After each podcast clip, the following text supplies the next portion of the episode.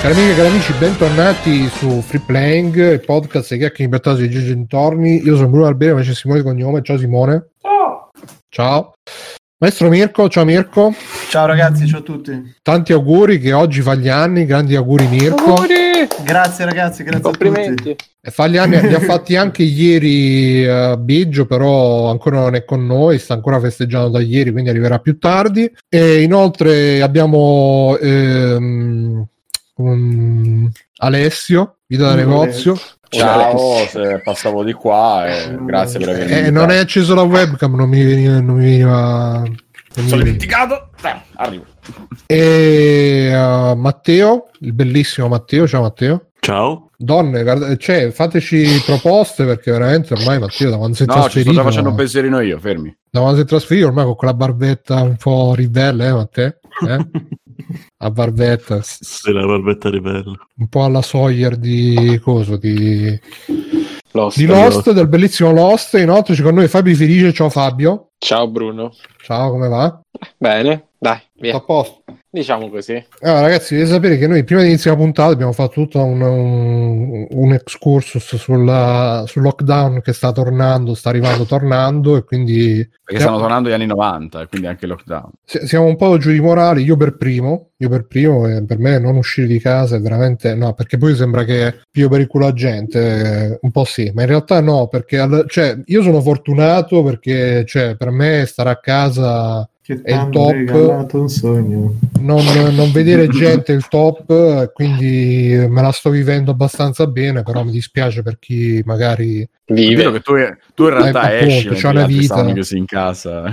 Sì, no, perché io qua c'ho anche il giardino, fortunatamente, quindi quel poco di sole, i, i miei amici. quel, c'ho quel poco di sole che mi serve lo prendo la mattina quando... Quando faccio le mie grigliate da Ma solo. fai, Bruno, anche tu fai il. Oddio, come si chiama? Il. il- non mi viene, quelli che prendono il challenge. sole. No, che Quelli che si caricano il sole dal buco del culo. Esatto. Ah sì, come ci hanno postato, no, ancora no, però eh, è perché comunque qua eh, cioè, non, non stiamo troppo lontani, cioè i vicini qua che potrebbero, sai come qua a sud, che sa- sa- ci sono occhi dappertutto, anche quando non, quando non sempre. E, per cui no, però magari lo potrei fare. e- Sono le vecchie dai balconi dei palazzi a fianco. Le Sì, colline sì, hanno sì. gli occhi. eh. A tre chilometri che ti Sì, vedono sì, dentro nascosti nei cespugli, sopra gli alberi, così. Le piadine agli- hanno gli occhi. Quindi eh, pia- le eh, piadine ormai eh. sono lontano ricordo, qua al massimo i friselle, i taralli.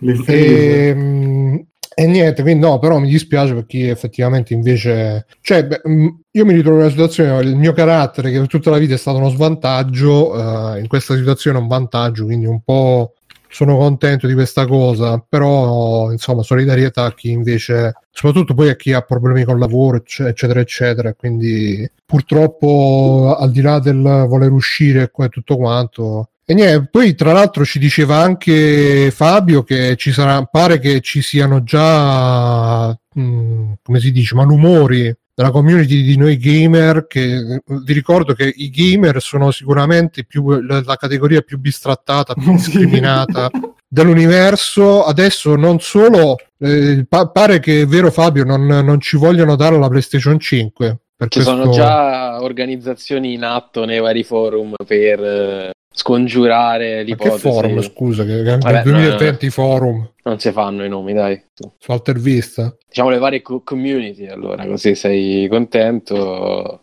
Vabbè, insomma, il, il- il Su timore me ci generale... scrivono in, in chat. eh, su trovate- ICQ, su ICQ, su ICQ. Il, tu- il timore generale è che si salti il day one de- delle due console. più della Vediamo. PS5 però Più della immagino. no? PS5, sì, sì. Ma Simone a te arrivano lockdown negozio? GameStop non aveva consegnato a No, casa, non non ratto male. io. Che no? dici, Ma- Matteo? Eh, Ale? Durante il lockdown GameStop non aveva consegnato a casa, mi ricordo No, male. praticamente Ma era andata per le Avevano, prenotazioni. eh, se ne sono sbattuti per un po', dopodiché Ah. sperando probabilmente che aprissero poi dopo poco tempo. Poi quando la roba si è- quando la situazione si è protratta hanno fatto in modo da- di poter eh, riscattare tramite lo scontrino la prenotazione e te li accreditavano tipo su una gift card, davano un codice con l'equivalente eh, in Per denaro. fartelo ordinare dall'online e Sì, fartelo arrivare sì, a casa. sì, sì. Ma qua chi l'ha preordinato la console? mi sa solo io. Mm. Tra l'altro, non so, Fabio, se hai visto, vi ricordate eh, quel tizio Din Takahashi? Mhm. Quello che non, non- non riuscì a fare il, uh, il tutorial di Cuphead e tutti dissero che era una merda e, e Sì, tutto sì, ho visto. E praticamente, non contento, eh, Sony gli ha mandato la console e lui tutto proprio s- s- sbruffone, spavato su Twitter ha pubblicato il, la foto della console. Eh, Fabio, tu che ne pensi? Che lui c'ha già la console e tu magari Eh, manco la beato vedrai? lui, beato lui che Ma beata di che che gioca che Que- quello che non manco- manco se- poi là giocherà a parte che sì non ci può giocare non c'ha le mani pure. Ma manco, E se potesse giocare sarebbe costretto a giocare a Godfall. manco, manco Simone. Sì, quello soprattutto. No, ma manco, manco sa accendere la console, gli mandano la console in anteprima. A questo qua che diciamo non è un vero gamer, perché cioè un vero gamer, se- cioè questo non è riuscito a fare manco il tutorial di, di Cuphead, e tra l'altro c'era scritto nel gruppo che aveva anche scritto una recensione di Mass Effect dove si capiva che lui non, non riusciva ad andare avanti perché non sapeva che si potevano mettere i punti esperienza sulle abilità. Eh, ma veramente. Ma così hanno detto, poi hanno linkato la recensione che ovviamente era stata eh, cancellata, ma grazie ai poteri di internet e del web archive eh, l'abbiamo recuperata. Io non l'ho letta tutto perché è lunghissima. E, no, però c'è stato anche chi ha detto: no, no, ma la recensione su Mass Effect era bella, diceva cose buone, diceva cose vere, eccetera, eccetera. Però, insomma, che, que- e, e noi veri gamer che, che stiamo sempre a giocare, che, che ci siamo fatti i calli sui joypad, a noi non ce la mandano le console. Matteo, tu che dici di, di- di questa ingiustizia? Non ti senti discriminato Eh. In Cioè, quanto gamer? queste no- raccomandate nel mondo de- del gaming eh, non fanno bene a nessuno. Eh, sta piangendo. te. Sì, infatti, Disperato. vabbè, disperato veramente. Dice Doctor, mi è piaciuto Serino che vi- Sì, infatti è arrivato pure Serino che ha detto no, ma lui ha scritto un bellissimo libro sull'Xbox, non si può, ma lui infatti è più un analista che non un, uh, un, un pro gamer, quindi criticarlo perché non sa giocare è, è relativo. Io penso che l'hanno criticato perché lui parlava male di Cuphead. No, No, perché diceva che era troppo difficile. Eh, parlava male in quel senso e, non era riuscito a arrivare Eh, però a... cioè, sono due cose diverse. Cioè, se sei sca- scapocchione col joypad non significa che non puoi essere un bravo giornalista, che non ti devono mandare le console. Certo, però, se uno ha- è un pro gamer e non gli mandano le console eh, e vede che invece questo qua che non sa manco tenere in mano i joypad gli mancano le console, giustamente gli, gli, gli- gli gira un po' il cazzo che, che- che questo c'ha, c'ha la console e, e- e la posta pure su Twitter, tra l'altro. Fa la foto su Twitter. Eh beh, per quello gliel'hanno mandata, eh. Eh sì, eh, magari poi anche Travis Scott è un pippone, però eh, Travis Chi? Scott è il eh, rapper, eh, Cantante, trapper. cantante, trapper che è diventato tipo la, mas- la nuova mascotte Sony. Hanno fatto pure lo spot con lui. Ah, sì? Ah, che tra l'altro avevo, cioè, c'erano i commenti, non mi ricordo dove, anch'io non faccio nomi per, per viltà, cioè, su, su- su una famosa community che hanno dato questa notizia e sotto gli utenti che dicevano, ah, Sony pensi a comprarsi Bethesda invece di prendere sti neri a fare ste pub- o qualcosa del Allora- genere. Allora lo sapevi, perché mi hai chiesto chi? Hai fatto il finto tonto.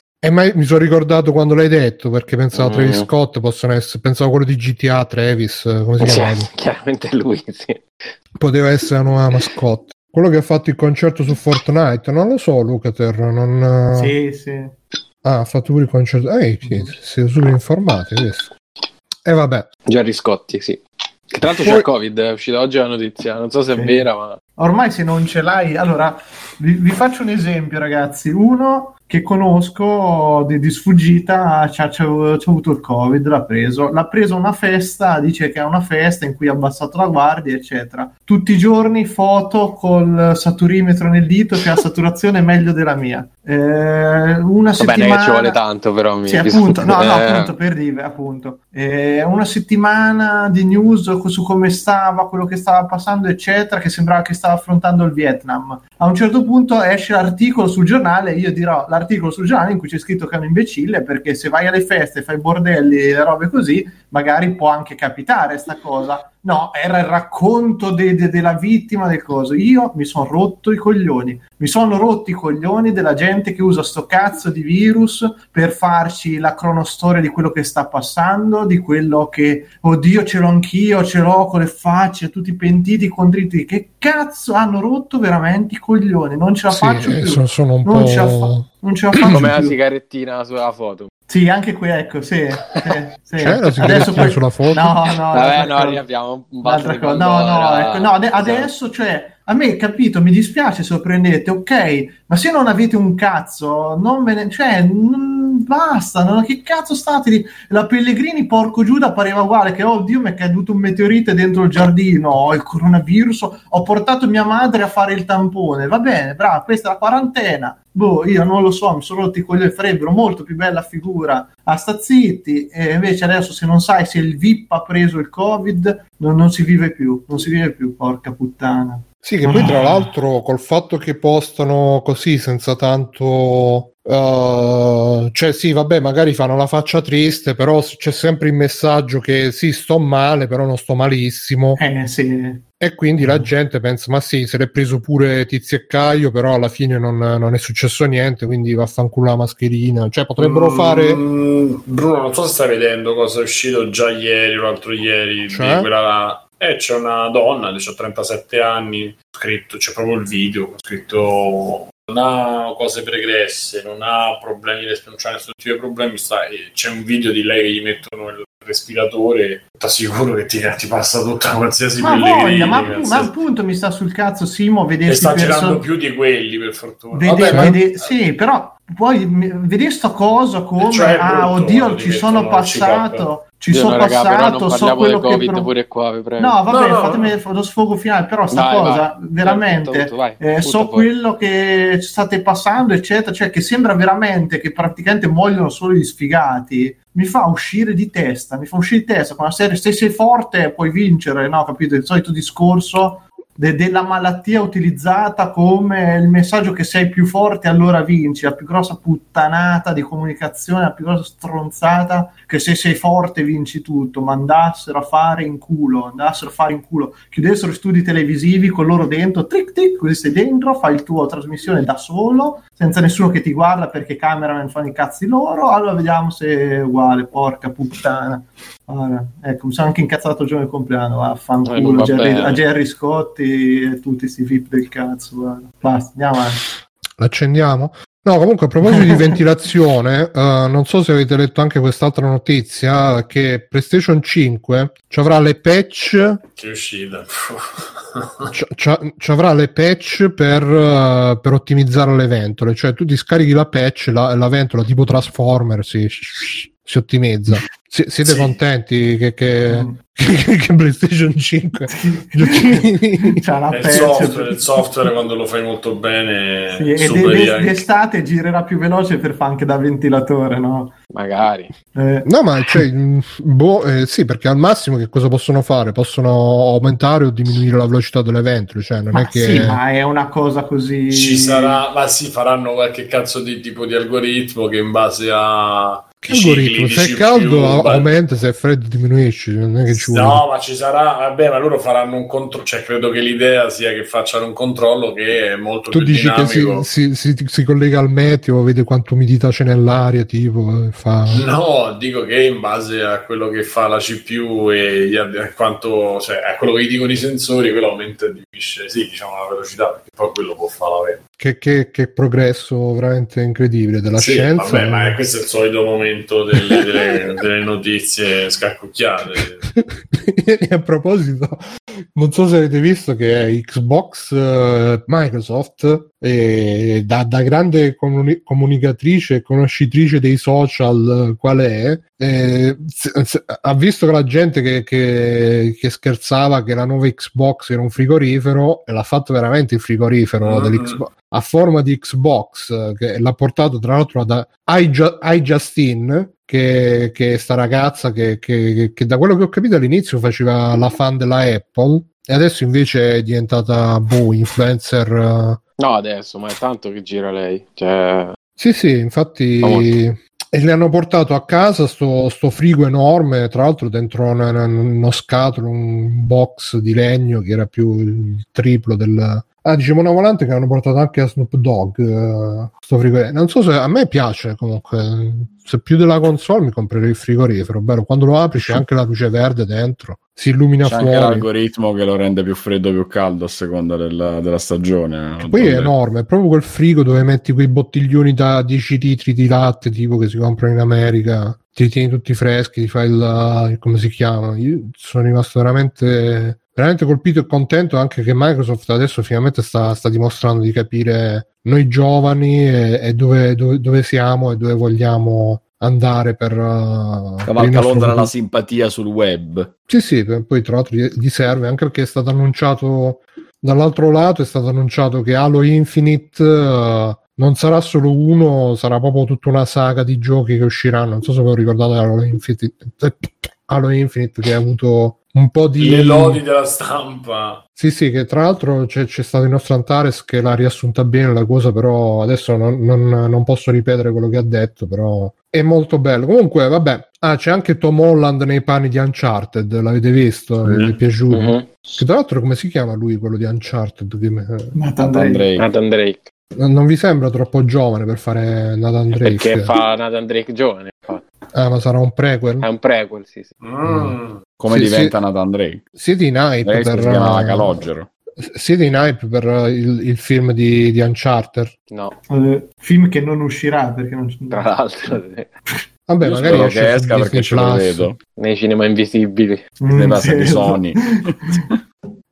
Tra l'altro, a proposito di, di cinema invisibili, eh, è uscita la notizia che Mindhunter non faranno la terza stagione perché costa troppo. Detto, Questo è tra, male. Questo tra è veramente male. hanno detto magari tra cinque anni se ne riparla, però per adesso...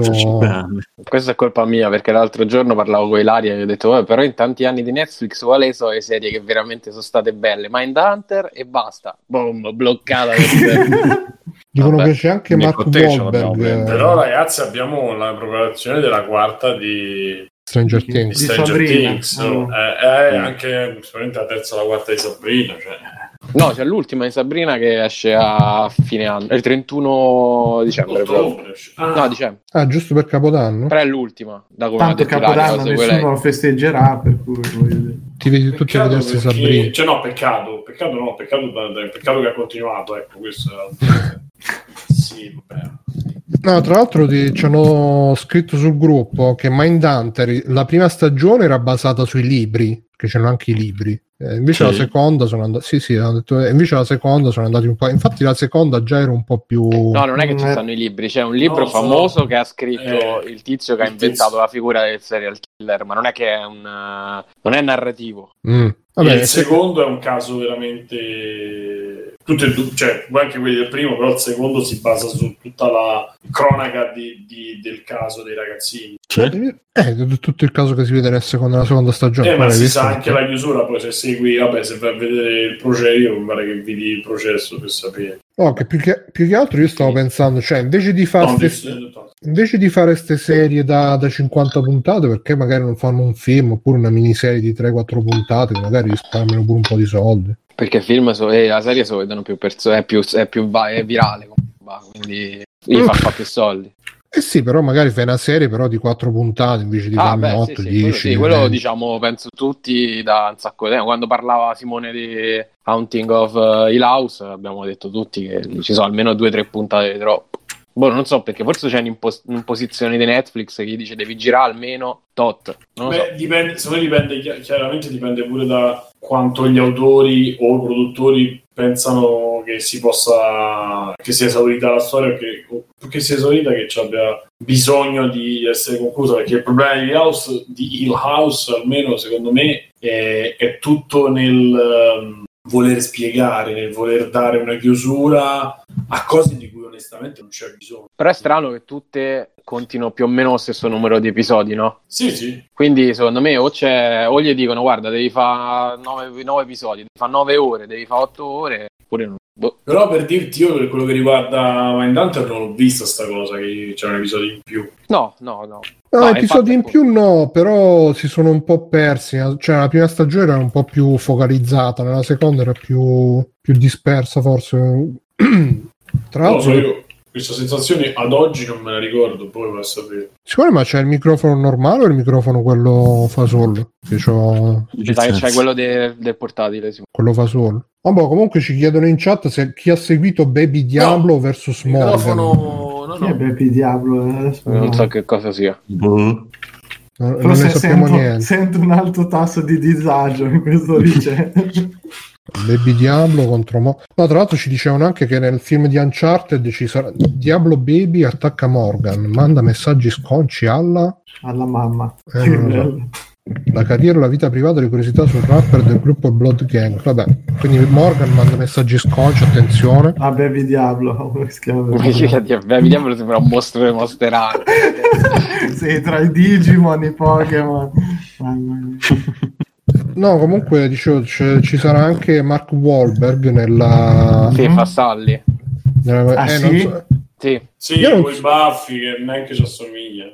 Ah, Vabbè, ma- a, me sembra- a me sembrava Ben Affleck, tra l'altro. Vabbè, Ben ma tanto lo Affleck. sapete, no? Che queste foto che escono sono sempre lontanissime dal risultato finale. Poi quando esce il film, oh, incredibile, gli assomiglia davvero, perfetto nel ruolo. Sempre. Oppure il costume, che costume di merda, guarda, sembra uno in mutande. Poi esce il film Vabbè, bellissimo. diciamo, il costume di Nathan Drake è uno con i pantaloni e la maglietta a maniche lunghe tirate su, quindi non è che Sì, non è che ci avesse troppo. eh. Sì, Però sì, questo è, questo è vero. Eh, ma No. sono le cose più semplici, quelle più complicate, Esatto. come dicono. i grandi chef. No, più Lo che altro... dicono gli antifascisti che poi sono. No, più che altro io non so se lo sapete che Ma- Mark Wahlberg praticamente a me all'inizio stava pure simpatico, poi ho scoperto che da giovane tipo era super razzista e ha menato tipo un vecchio, un vietnamita e gli ha fatto perdere un occhio, l'ha, l'ha reso per- cieco permanente da un occhio, poi ha, ha- aggiustato tutto. Si Era sono pure rapper, no? Sì, sì, vabbè, era pure rapper, eh, stendiamo un velo pietoso. Quindi, Quindi se boh. sei rapper sei violento. no? Eh sì, forse un po' per la street cred ci ha, ci ha fatto sta, questa azione. a lo so. proposito, ma vi ricordate l'uscita di Liam Neeson che poi è scomparso? Che cazzo di fine ha fatto? Eh, mi Ah sa sì, che l'hanno- menato, andava a Che menare aveva detto che andava in giro con i bastoni a cercare qualche nero da menare. Così Esatto, infatti. è sparito. Esatto. Eh, però lui è sparito, invece Mark Wahlberg eh, ha pagato il suo debito con la giustizia. La giustizia. Però ma, mi- ogni volta che lo vedo non, non posso fare a meno di... Vabbè, allora, vediamo un po'. Ma tipo ho chiesto scusa poi. Mm, ma sì, credo che abbia chiesto scusa, però... pff, non, Non non sembrava so. convinto. Ma... mm, boh. Poi Ma di che segno è Mark Wahlberg, Bruno? Mi sa Eh, che è capire se è Sagittario, affidabile. qualche cosa di merda. Non è Vediamo un po'. Ah no, è 8 luglio e cancro. Quindi... Ah no, che, che cancro? No, questo è quello il film di Uncharted che è 8 luglio. Vediamo. Ah, 5 giugno, quindi gemelli, figurati. E, è andato in- anche in prigione, ci scrive Taren Plod, eh, il eh, Mark Wahlberg, quindi ha veramente pagato il suo debito con la società. Ex, ex modello e rapper statunitense, quindi attenzione se, cioè, se, se andate da lui fate, fategli il saluto giusto, Sì, così, così non, eh, non andate sicuri. Vabbè, niente ragazzi, io qua ho segnato sta cosa sul crunch, ancora due parole sul crunch, perché volevo aggiungere mh, due robe, no? Siamo sempre nella, nella cosa di, di, di Cyberpunk che c'è stata la polemica nei giorni scorsi e si è aggiunto, si si è aggiunto Tagliaferri che ha scritto un articolo in cui ha intervistato uno sviluppatore anonimo dove lo sviluppatore gli ha detto no che il crunch fa schifo perché comunque incominci che non mangi bene, non vedi la famiglia, stai stressato, e stai male fisicamente, bla bla bla. Ed è vero questa cosa perché io per anni ho fatto un lavoro in cui per anni, per un anno mi sa, ho fatto un lavoro in cui mi dovevo svegliare tutti i giorni alle tipo alle 4 di mattina e, e alla fine ci ha avuto degli strascichi che mi porto dietro ancora adesso, quindi figuriamoci questi che stanno a cranciare da, da due anni ormai per questo cazzo di cyberpunk che in che cazzo di condizioni stanno. Ma soprattutto è uscito un articolo di Adrian eh, Chmielarz che è tipo il eh, fondatore, direttore, capo di eh, quelli che hanno fatto The Vanishing of Ethan Carter eh, che ha detto eh sì però qua è, eh, non è, non- non- non- tutti che se la prendono con i capi con i, produ- con i producer eh, quando invece ci stanno, eh, ci stanno i developer, i lavoratori che si fumano le sigarette durante, eh, fanno le pause sigarette di un'ora, si, si eh, fa, per, perdono tempo a pressare Reddit eh, e, e che altro esempio? Ah sì, perdono tempo a fare i gossip in ufficio che a me onestamente mi ha lasciato un po' così perché poi ovviamente ci sono stati tutti quelli che hanno detto sì sì ha ragione perché qua questa gente è veramente cioè io non, non lo so perché ovviamente non sono un non, non, ho mai lavorato in un, uno studio di sviluppo e, e, quindi sto cazzo però, cioè, secondo me, se, se tu hai un dipendente che si fa due ore di pausa sigaretta, vai da lui e gli, gli butti la sigaretta nel posacene e dici mettiti a lavorare. Cioè, non è, non è che lo lasci fare e poi dopo, dopo, due mesi ti ricordi e dici no, dobbiamo, dobbiamo fare crunch per... Uh, è un po' l'uscita del cazzo da qualunquista, dai. No, Ci ma può perché... stare pure, però effettivamente vai là e lo riprendi subito. Non è possibile che vanno avanti un anno così se nessuno gli dice niente. È, No, ma è poco perché- credibile. Sì, sì, ma mm, cioè per come per quanto la possa girare, cioè io posso capire che tu c'hai un dipendente testa di cazzo che, che- che non c'ha voglia di lavorare, allora devi stare là dietro per dietro a riprenderlo e tutto quanto, però cioè e, nel caso che uno è un coglione lo, lo prendi e lo licenzi che, che- che- cazzo di fa? Non è che poi dire- perché secondo me forse sono cioè, per me sono un po' delle scuse che, che- che, che- che- che- vengono accampate perché poi mh, ogni volta c'è- cioè io posso capire che se magari stai facendo il gioco ti, ti- ti- ti- arriva l'opportunità di presentarlo a un publisher allora devi mettere insieme una demo in, in 448 allora sì ok devi, devi- devi darti da fare. Però sta cosa che, ci stanno quelli che si fumano le sigarette quelli che mangiano quelli che, che si portano il cane in ufficio eccetera eccetera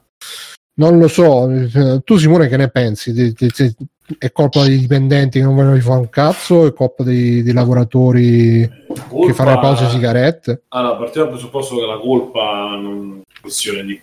Vabbè, no- non la vedrei dal punto di vista della colpa. Il La problema è, responsabilità. è come al solito... Il problema è come al solito che questi progetti sono giganti, girano intorno a queste cose un sacco di soldi, ci stanno... è facile dire male di uno e è facile dire male dell'altro. Cioè, il problema è, è sempre un po' nel, nel mezzo di nel come gestisci il lavoro, perché se tu sai che c'è qualcuno che fuma, come dite tutti, cioè non è che aspetti due mesi. Dall'altra parte, magari sai che, cioè, che, le, come si dice, ti sei dato delle milestone, delle- de- degli step, delle, che pensi possano essere rispettati e invece poi ti rendi conto all'ultimo di no, però lì l'incompetenza è tua comunque, di chi organizza, di chi, sta, di chi tiene le fila di tutto, no? il producer, non lo so, e, e- da una parte, Eh, dall'altra se c'è quello che fa lo sto- però conto che sei, che so, un team di 300 persone, sono 200 persone che fanno così, se ci sono 4 folli, 5, 10, 20 folli che fanno, che ritardano eh, che fumano, che bestemmiano e picchiano le vecchie, cioè, è questo- è fondamentale. eh, cioè, mi sembrano dei discorsi che sono sempre basati per- da un punto di vista eh, pratico e brutto e problematico da, parola, de- di- dalla parola di uno contro la parola dell'altro, che chiaramente non ci sono prove, non ci possono essere, eh, altrimenti perdi il lavoro. Eh, chiaramente, quella è una cosa. La, la seconda cosa è, è che pure il capo non ti dirà mai, eh, noi non ce ne frega un cazzo, a un certo punto ti diamo, anzi, facciamo il minimo indispensabile, ci diamo un po' di soldi in più e, tu, e loro non devono rompere i coglioni. Purtroppo è una, una questione così, cioè io lo, io lo vedo per tutti, cioè anche Fabio quando stava in ufficio, in, eh, cioè lo vedi sempre che c'è un- una parte che lavora il giusto e che poi magari si prende anche i suoi tempi, c'è chi invece non, eh, non capisce e, e si prende solo i suoi tempi e c'è invece chi magari tutta una serie di questioni magari si- si- si- lavora più degli altri, fa gli altri. Sì, perché c'è il famoso, eh, il famoso la famosa cosa che il- l'80% del lavoro lo fanno il 20% di, di quelli che stanno in ufficio. Comunque, eh, tu Mirko, che ne pensi, visto che tu pure lavori in un ambiente dove ci sta scadenze creative, tu Eh, deve fare che- pause sigarette. No, però io so- cioè, mi è capitato di stare in ambienti lavorativi in cui io che non facevo la pausa sigaretta lavoravo un'ora di più rispetto agli altri, perché se ogni ora c'è una pausa sigaretta di 10 minuti, alla fine della giornata hai fatto un'ora di meno. E... Ma mh, come ti, ti devo dire, Bruno? Nel senso che col Sì, però tempo... quello fa parte del lavoro. Cioè, nel lavoro Eh, tu mica fa- tanto. fai una pausa Io pranzo di un'ora. Sì, Eh. fa parte del lavoro perché se tu fumi la sigaretta, ci sarà quello che magari va a prendere il caffè, oppure c'è quello che fa pipì più degli altri. Cioè, eh, non si, si- Guarda, diciamo io- che, io- aspetta, scusa, diciamo vai, che no, no. se tu fai la pausa sigaretta è normale, e questo a me è capitato solo in, in alcuni lavori dove si poteva fumare. Se fa la pausa sigaretta è, co- è pensabile che magari non è che alle 5 1 tutte le volte butti la pena, perché pure là il lavoro si vede sul, sul totale. Quindi ci sarà il mese che tu magari alle 5 vai via e ti sei fumato la sigaretta, poi c'è stato il giorno, il mese che c'è bisogno che tu rimanga giù eh, sotto, sotto botta e ti metti a lavorare. Ti lascio Sì, guarda, è, è molto relativo, cioè adesso è un discorso talmente grosso che bisogna vedere l'ambiente lavorativo e tutto. Io nella mia esperienza ci ho avuto ambienti lavorativi ultra sani in cui 10 minuti di pausa, 10 minuti in più non sono un problema perché comunque gli obiettivi che c'hai, che possono essere giornalieri, settimanali, quello che è, venivano portati a compimento, quindi c'era un nucleo di persone che lavorava bene eppur eh, e il, il datore di lavoro accettava che ci fosse molta flessibilità da quel punto di vista. Mi è capitato di lavorare in ambienti dove la flessibilità non esisteva, che erano altamente improduttivi, al contrario di tutto, proprio perché eh, soprattutto se c'hai orari d'ufficio, tra virgolette, in cui devi arrivare comunque alle 5 del pomeriggio, allora tendi a dilatare. Io mi ricordo sempre quando lavoravo in comune era meraviglioso. Allora io ero lo schiavo perché tanto ero lì come obiettore. Per scrivere un foglio al computer, il, il capo ufficio, no, aspettate, aspettate perché è meraviglioso. Il capo ufficio scriveva un fo- lo scriveva con la penna su carta, mi veniva dato dallo schiavo, lo schiavo lo dava a me che ero lo schiavo dello schiavo, lo copiavo al computer, lo stampavo perché nonostante i computer erano tutti collegati in rete, c'era ancora questa cosa dello stampare, veniva ripreso dallo schiavo e veniva portato sulla scrivania del capo ufficio che guardava, correggeva qui tipo uno spazio in più, qui mettiamoci un logo, mettiamoci una roba, tempo per scrivere una roba di tre righe, due ore e mezza. Ovviamente il tempo effettivo mio era un minuto per scriverlo, poi ovviamente quando me lo chiedevano hai fatto questa cosa, finché non me lo chiedevano non, non veniva detto da nessuno che era pronto già da tre ore quel file, perché se no sembravi che non eri produttivo. Nel momento in cui ti veniva chiesto, perfetto, ed erano tutti contenti di sta cosa, proprio entusiasta. Io lì ero il più efficiente probabilmente. per farvi tu stai prendendo un esempio da una No, parte è un, un ese- po' è un esempio. estremo. è un es- no, però guardate che io perché conosco, per l'esperienza mia, conosco due lavori, di studio e da freelance. Da freelance la responsabilità è la mia di tutto, c'è una consegna e devo lavorare, nel senso devo essere io responsabile della consegna, per cui quello che faccio, quanto tempo ci, fa, eh, ci metto a farla realmente una cosa, non è relativo per il datore di lavoro, per cui si concorda un prezzo, si concorda un tempo, se il lavoro rientra nel tempo, perfetto, si continua a lavorare. E quello io vedo che è quello più produttivo, perché poi io più sono veloce, più posso prendere altri lavori, Mhm. più il eh, datore di lavoro è contento, eh, quindi non è, anche se consegno prima, non è un problema, anzi non è vero che sembra una cosa che uno ha fatto di, fre- di- di- di fretta, ma semplicemente sei uno molto eh, effi- efficiente, anzi il problema è che poi se abitui il datore di lavoro a certi ritmi, poi rischi di sovraccaricarti da solo, mentre in tutti i lavori da studio che ho fatto i tempi erano tre volte più dilatati perché c'hai dei tempi tecnici e dei tempi comunque d'approvazione proprio fisici molto più lunghi di quello che puoi avere te per conto tuo e autoresponsabilizzato. Però questa è la mia esperienza, non dico che cioè, non puoi fare assolutamente di tutta, eh, di tutta l'erba un fascio, è impossibile saperlo. È chiaro che le ditte che funzionano meglio sono quelle dove il dipendente sa di avere la, la sua libertà e la possibilità anche di, di fare, di migliorare la condizione lavorativa, se no torniamo lì al foglio che veniva corretto in tre ore e portato dallo schiavo, meraviglioso. Vabbè, qua in chat ci, ci sono un po' di interventi. C'è Dib che dice: Mi spiegate una cosa di questa polemica sul crunch? Io capisco che sia un problema, ma con tutta la gente che si fa il culo, nel mondo del cinema non esiste crunch, cioè i film riescono sempre a rispettare la data d'uscita. ma che ne so, quelli che devono fare gli effetti digitali non ne fanno crunch, o sono quelli che fanno i videogiochi e non hanno imparato ancora a farli, o tutti gli altri fanno comunque crunch ma non ne parla nessuno, dico il cinema, per dire qualunque altro contesto dove devono rispettare una data. E questo esempio del cinema l'ho sentito fare anche da altri. Ragazzi, eh. scusate, ma la data non posso spiegare, cioè la data si- c'è da rispettarla sempre, eh. Non è che se, se se non fai, se Ma- non fai un disco o un gioco non c'è Ma non è così, non è così, Simo. Uno c'ha la convinzione che la consegna sia una cosa che non si può eh, scazzare, che non, non- non si può modificare, eccetera. Nella realtà poi ti accorgi che c'è un, c'è un inceppo molte volte nel meccanismo produttivo. Cioè io mi accorgo, avevo consegna, sembrava che finiva il mondo per farti dire il venerdì e dici va bene, allora, eh, allora metti- ti faccio l'esempio come funziona nei fumetti. Nei fumetti c'hai un mese, metti, per fare 20 pagine. Ti dicono guarda che se non consegni il 31 del mese è un casino, un disastro, dici cazzo ok, allora te ti metti giù, finisci tutto, consegni, muori perché normalmente il tempo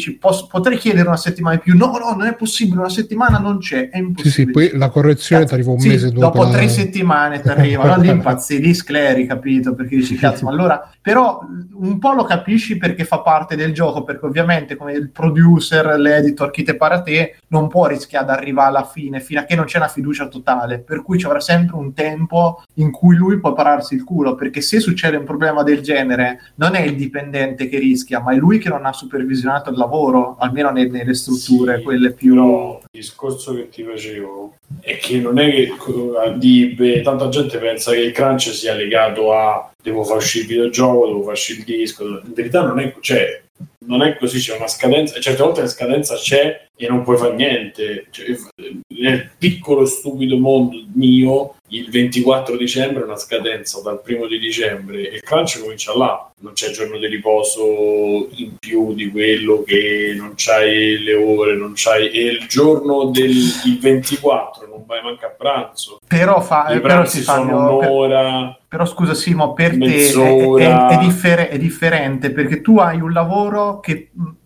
a livello orario riesci a gestirtelo bene. Se io ti dico mi fai eh, c'è un lavoro un po' più con una parte creativa, metti con un videogioco che magari ci, ci sono diverse tempistiche che non lo sai, anche po- puoi stimarle, ma non Aspetta. può. Gli ultimi due mesi di Cyberpunk non ci può essere parte creativa. Mi. Eh, dipende, dipende perché magari c'è una parte di marketing, ma allora il problema è che nei Dai. videogiochi e nei lavori che hanno quella parte, che può essere cinema, eccetera, il problema diventa che se sfori i tempi è perché hai inserito cose da nuovo che devono essere fatte. Sì, però il crunch in quanto crunch, cioè il fatto di aumentare le cose, cioè quelli che stanno lì sono programmatori, non è che se no rimarrebbero soltanto tipo un gruppo, invece quelli sono programmatori, gente che va a fare il- la pulizia del codice, vanno a fare testing, cioè c'è molto pratico, ma quello che volevo dire, il concetto di spingere a ridosso di una data a ridosso di una consegna, cioè in tutti i lavori sempre. Alessio ce l'ha avuti quando faceva lui il negozio sicuramente, e fa- mi- eh,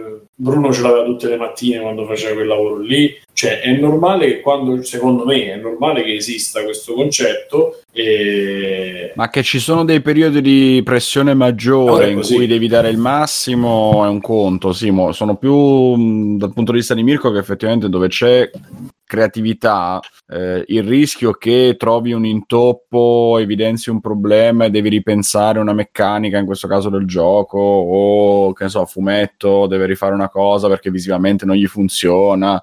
È un altro meccanismo e è un tipo di lavoro dove magari lì all'improvviso tu ti eri preparato, ah ok, stanotte non ci penso più perché ho finito, ho consegnato e poi ti arriva la modifica e cazzo ho 12 ore e non mi posso permettere di, di rimandare a domani, non ci posso dormire sopra, Eh. devo intervenire immediatamente. Per cui è frattempo Fabio ha diverso traslocato. dal, Sì, mi sono messo sulla poltrona, sto più è comodo. diverso dal spremere dicembre il più possibile per fare più soldi, capito? Non, è Comunque- paragonabile. Che ci siano momenti così, sì, ma Comunque, eh, volevo rispondere nello specifico co- col mondo del cinema. Allora, ho sentito altri podcast, eh, quello il, Crimecast, il podcast del team crimine, che hanno affrontato l'argomento e dicevano che nel mondo del cinema comunque c'è più esperienza anche nel gestire i tempi, nel gestire le date, e magari c'è anche meno imprevedibilità perché mm, è, è meno complesso del, um, del fare un videogioco, perché comunque un film non,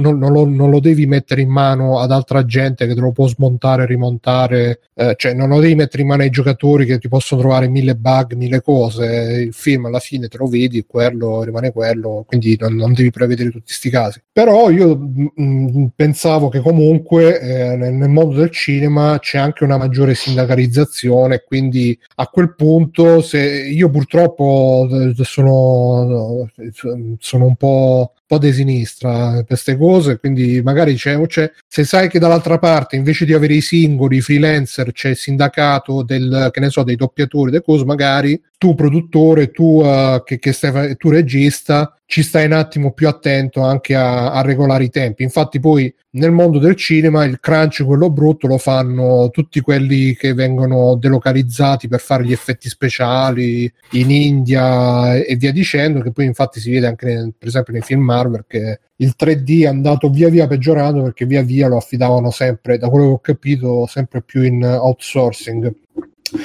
Poi ci dice anche Volatile Sottobosco ha scritto sì, ma che nessuno lavori veramente le otto ore al giorno da contratto ci sta, ma se sai fare il tuo lavoro sai come funzionano gli uffici, quindi lo pianifichi diversamente. E, e poi invece anche Marco Rambaudi dice la colpa è un po' difficile da attribuire senza sapere entrambe le versioni. Diciamo che da lavoratore che si è visto sfumare varia- svariati lavori interessanti perché la cultura delle aziende è ti usiamo e poi arrivederci, capisco uno che si prende due ore di pausa sigarette in un ambiente lavorativo che ti chiede di sacrificare il tuo intero tempo libero per fare sì, giochi. Sì, ma, ma que- quel ragionamento lì infatti non è, cioè, dipende anche lì il problema, torniamo al fatto di quello che de, de, dei settori, cioè purtroppo ci sono settori in cui un dipendente, un lavoratore lo formi in due giorni se ti va bene, eh, altri c'è bisogno di anni di preparazione, per cui il dipendente, è chiaro che quello usa e getta, sarà sicuramente meno motivato a comportarsi tra virgolette bene sul, sul posto di lavoro cioè...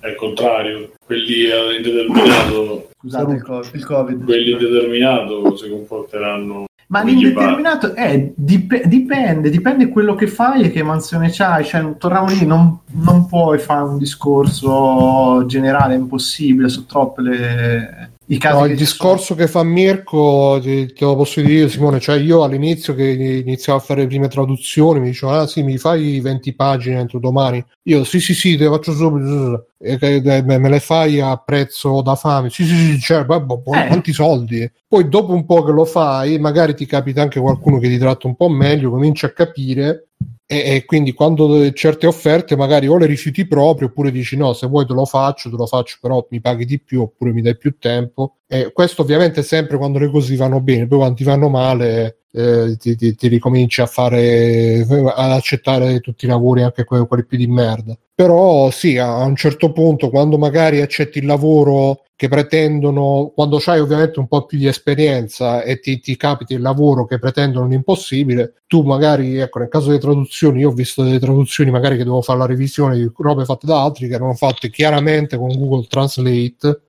E, da un lato bestemmiavo contro quelli che l'avevano fatte, eh, dall'altro però capivo che eh, magari era gente che di fronte a pagamenti a condizioni di merda diceva sai che c'è sì, Taren, hai ticket, uh, ha voglia hai ticket.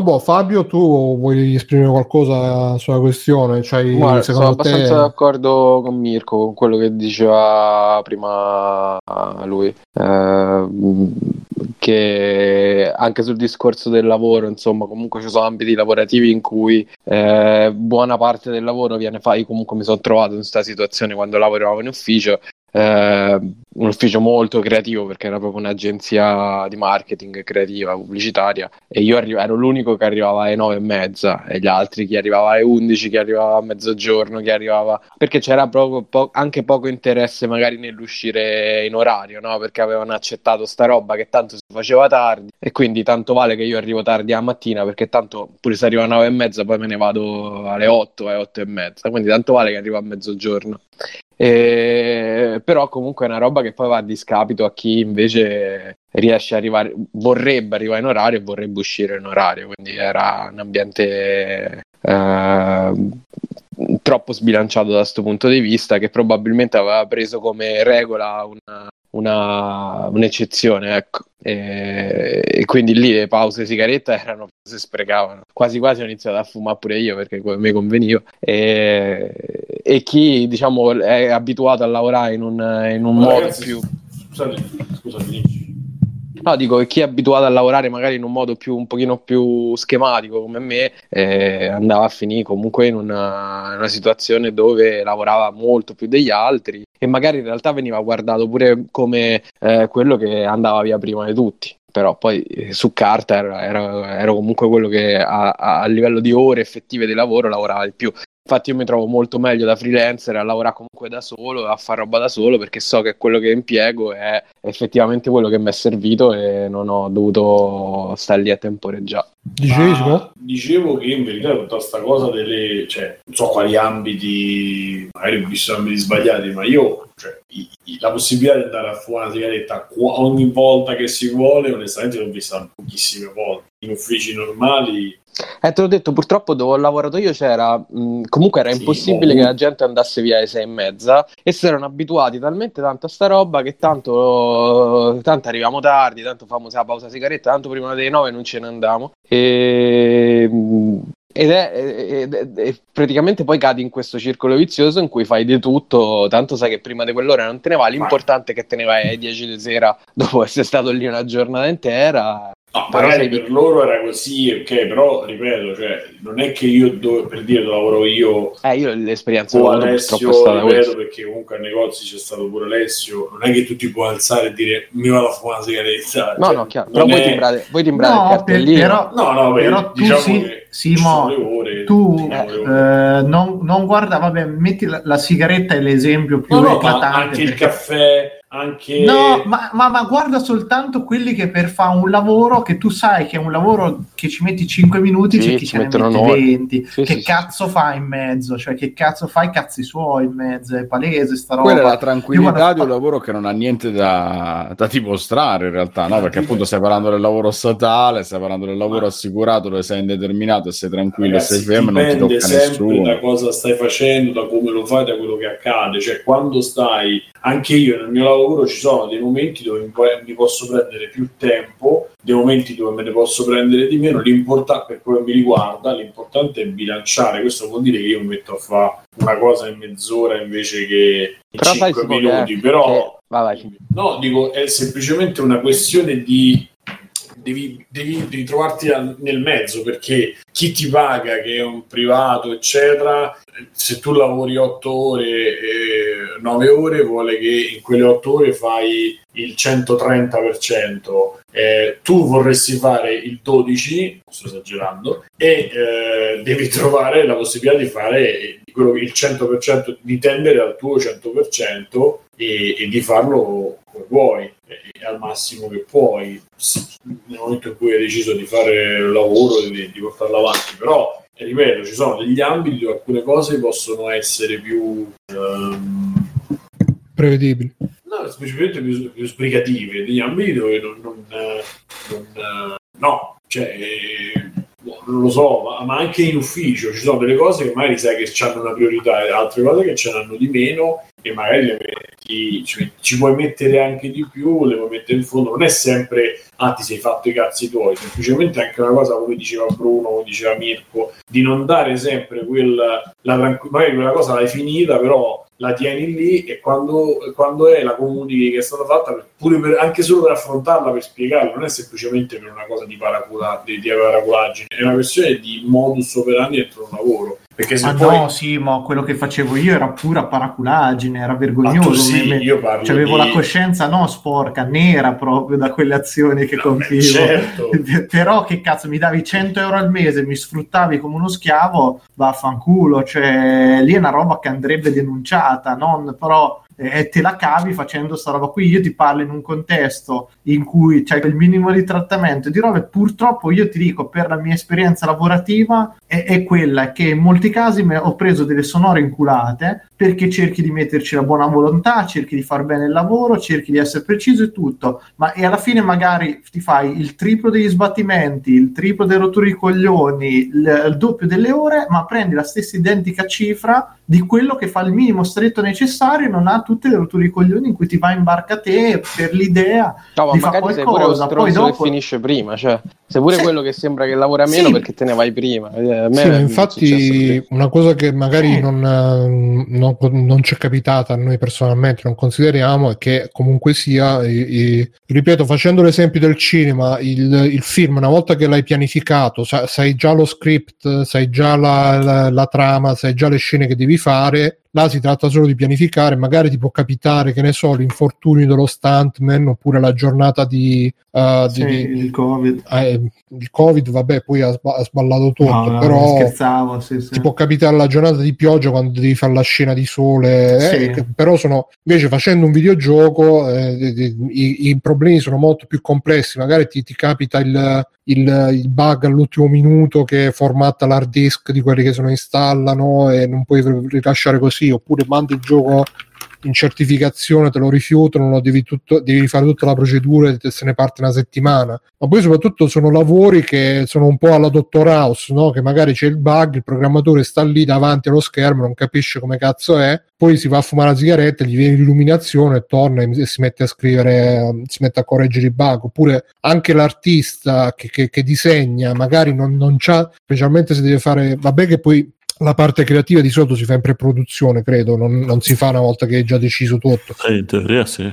Però sì, anche là eh, l'artista non è che lo puoi mettere, cioè non sono lavori che si possono fare a catena di montaggio, che tu stai là e dici oggi ho avvitato 500 viti e ho fatto il mio lavoro, ehm, sono comunque lavori che intrinsecamente so, sono difficili da quantificare, sono difficili da, da pianificare, questo sì. D'altro canto però, boh, non, comunque ci scrivono in chat... In effetti stiamo semplificando, scusa Bruno, anche la parte creativa, non è solo la creatività dell'artwork del personaggio, eccetera, ma c'è un po' di creatività anche proprio nel codice perché alla fine sono cose dove ancora adesso per, si improvvisa, quello... si crea, si, si inventa Ale. a seconda del lavoro che si va a fare e quindi Cyberpunk non è che è nato schiacciando gli esegui sul, sul pulsante del motore grafico, se lo sono inventato, no? Ma, ma, infatti per quello lì Ale che ti dico è difficilissimo in un prodotto del genere riuscire a tenere sott'occhio quelle che possono essere tempistiche, perché poi vai a mettere a riga di codice che hai messo 10.000 altre volte e quando la inserisci dopo un altro blocco ti, ti manda in palla tutto, eppure devi capire perché ha funzionato, perché è successo sta roba e quello ti va sì, a e penso che oggi vada, vada, anche bene, perché se vi ricordate le origini del 3D, cioè negli anni 90 i rimandi dei giochi erano anni e anni perché dovevano inventarsi tutto da zero, oggi hanno un minimo di di stabilità in questo senso perché hanno costruito tante cose che ormai sono fisse, i motori grafici spesso sono quelli e tutto quanto, per cui devono inventare meno, ma una volta veramente dovevano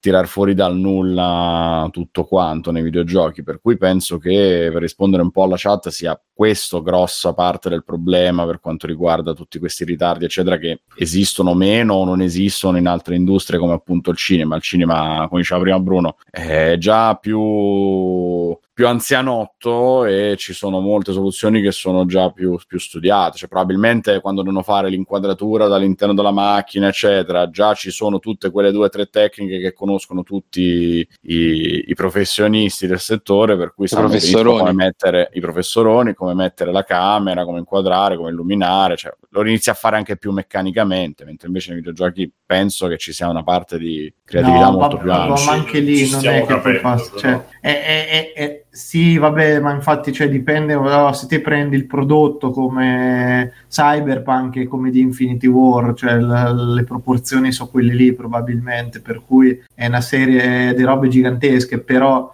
è differente, cioè è proprio differente la proporzione di cose che vai che vai a fare, che vai a mettere insieme, per quanto può essere complessa, incredibile tutto. Puoi essere Kubrick, ma sempre eh, un film di due ore vai a fare con una troupe che non supererà più di tanto le, le unit- un certo numero di unità. Quando vai a fare un film, io che ve l'ho detto, quando ho visto The Last of Us 2, che ha coinvolto 13 studi eh, che facevano soltanto ambi- i concept delle ambientazioni, ma come cazzo fai a tenerle in piedi una roba? Il 13 studi sparsi in tutto il mondo, le, le dif- i differenti fusi orari, le cose, come cazzo fai a tenere in piedi tutta una roba? Cioè, è, imp- è normale che non puoi rispettare la tabella di marcia che ti sei prefissato, tant'è che a un certo punto quello che succede più, eh, più comunemente è ok ragazzi, il gioco deve uscire, tagliamo, sistemiamo, aggiustiamo un pochino quello che c'è, però lo facciamo uscire, poi, poi lo aggiusteremo in un secondo momento, vedremo. E, è quello, cioè in un film è difficile che ti fai 100 ore di girato per poi... È molto più facile svaccare, eh, certo, è molto più facile sì, perdersi. Eppure anche lì succede comunque di, di perdere il controllo della produzione. Perché...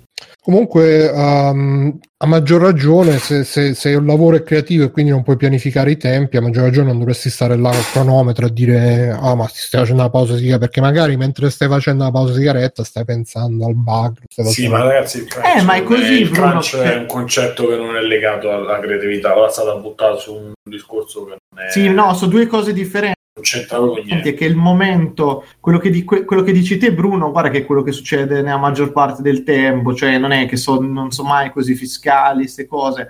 Quando arrivi a un certo punto a dover per forza chiudere il prodotto, allora sì, comincerai a vedere anche la pausa sigaretta come una perdita di tempo, cosa che non lo è, cioè non è che è sempre così per tutto il percorso produttivo, anzi, io vabbè, chiunque conosco dentro il settore eh, sono tutti molto tranquilli, l'ho detto, tranquilli nei primi anni, molto, incasine, molto incasinati in quelli fine e lavorano giusto ne, nel periodo in mezzo poi, quindi...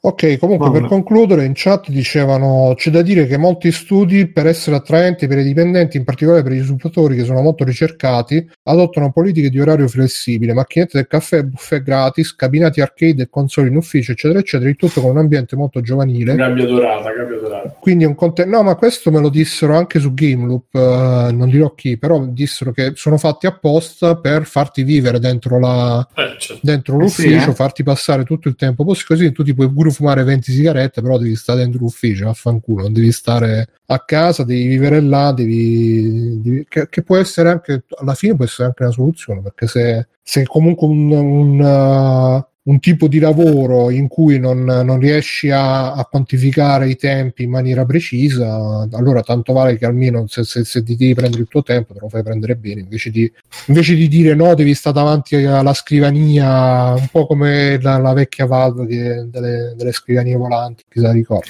I banchi con le ruote. Eh, dice ma comunque molti posti di lavoro dovuto più alla mentalità del datore c'è la cultura del questo è il tuo lavoro e dovresti essere contento di sacrificare il tuo tempo libero magari pure senza essere pagati per quel tempo extra. Vivere per lavorare è roba da malati punto. Dice Backsoft conosco gente che vive per lavorare. Chi è che conosci a te? no non si fanno nomi. Ok quindi no è, è sempre vai vai. Non ho fatto sul lavoro di Benson sarebbe fregato. Ok. E...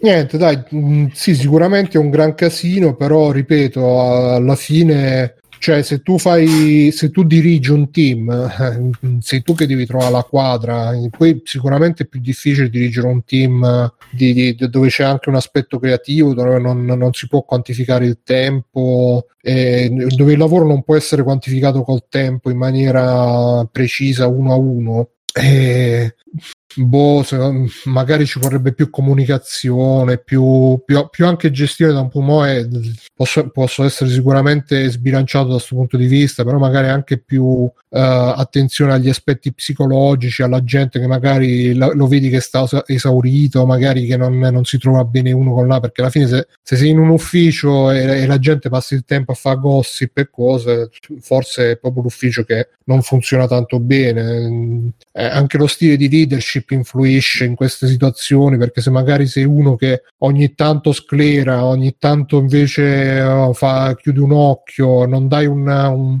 un, un, riferimento diciamo preciso delle regole precise alla fine la gente non sa più che cazzo deve fare non ha più un, un come dire un, un, sì, un un riferimento anche a livello di quello che può, può fare e che non può fare, perché se magari eh, un giorno stai, stai, girato di cazzo e fai la sfuriata con uno che sta fumando la sigaretta a due secondi e l'altro giorno invece ti metti a fumare con uno e, e stai lì tre ore a tenerla a parlare per fare un esempio, così buttato a cazzo, poi è, è, ov- è, ovvio che si creano le inimicizie, le invidie, la gente che non sa, eh, che, che, che, che non, non, ha piacere di stare al lavoro perché non sa mai se da un momento all'altro il capo passa e gli fa la sfuriata perché quel giorno sta girato di cazzo e, e tutte queste cose qua.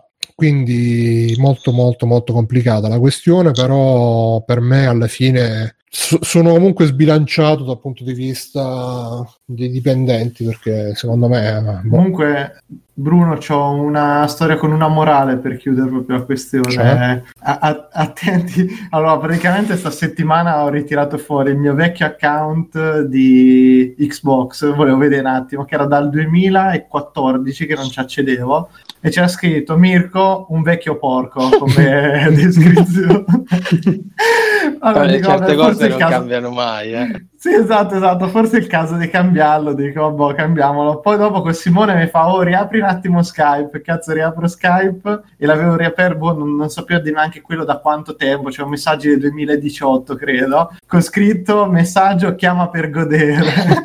e io ci ho fatto anni di lavoro con quel messaggio come, come tagline sotto il nome. Quindi ho detto, forse nel 2020 è ora di cambiarlo. Ecco perché per... ti chiamava tutta quella gente niente, vedi?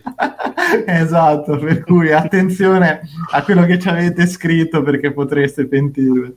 Ok, ciao Carmine, ciao Papa Smallaz, ciao Peppo Pig. E niente, vabbè, e abbiamo un altro argomentino prima di passare agli extra credits. Um, non so se vi ricordate, questa è la puntata del uh, Previously, che, che um, non mi ricordo se era la puntata scorsa o due puntate fa, cioè, citiamo quell'articolo dove dicevano ah se, se volete che, che, i videogiochi non muoiono dovete pagarli, se no i videogiochi qua muoiono. E sempre, ta- sempre Tagliaferri, eh, coraggiosamente tra l'altro, che gli erano detto anche al cortocircuito, ha, ha fatto questo articolo dove invece ha detto no, vaffanculo, non, uh, non è vero che 80 euro sono pochi per un videogioco perché in realtà noi i videogiochi comunque eh, da mo che li paghiamo più di 70 euro, 60 euro perché tra edizioni speciali, uh, gadget DLC. vari, DLC, uh, microtransazioni e quant'altro è da un bel po' che, che comunque il videogioco magari quelli indie no,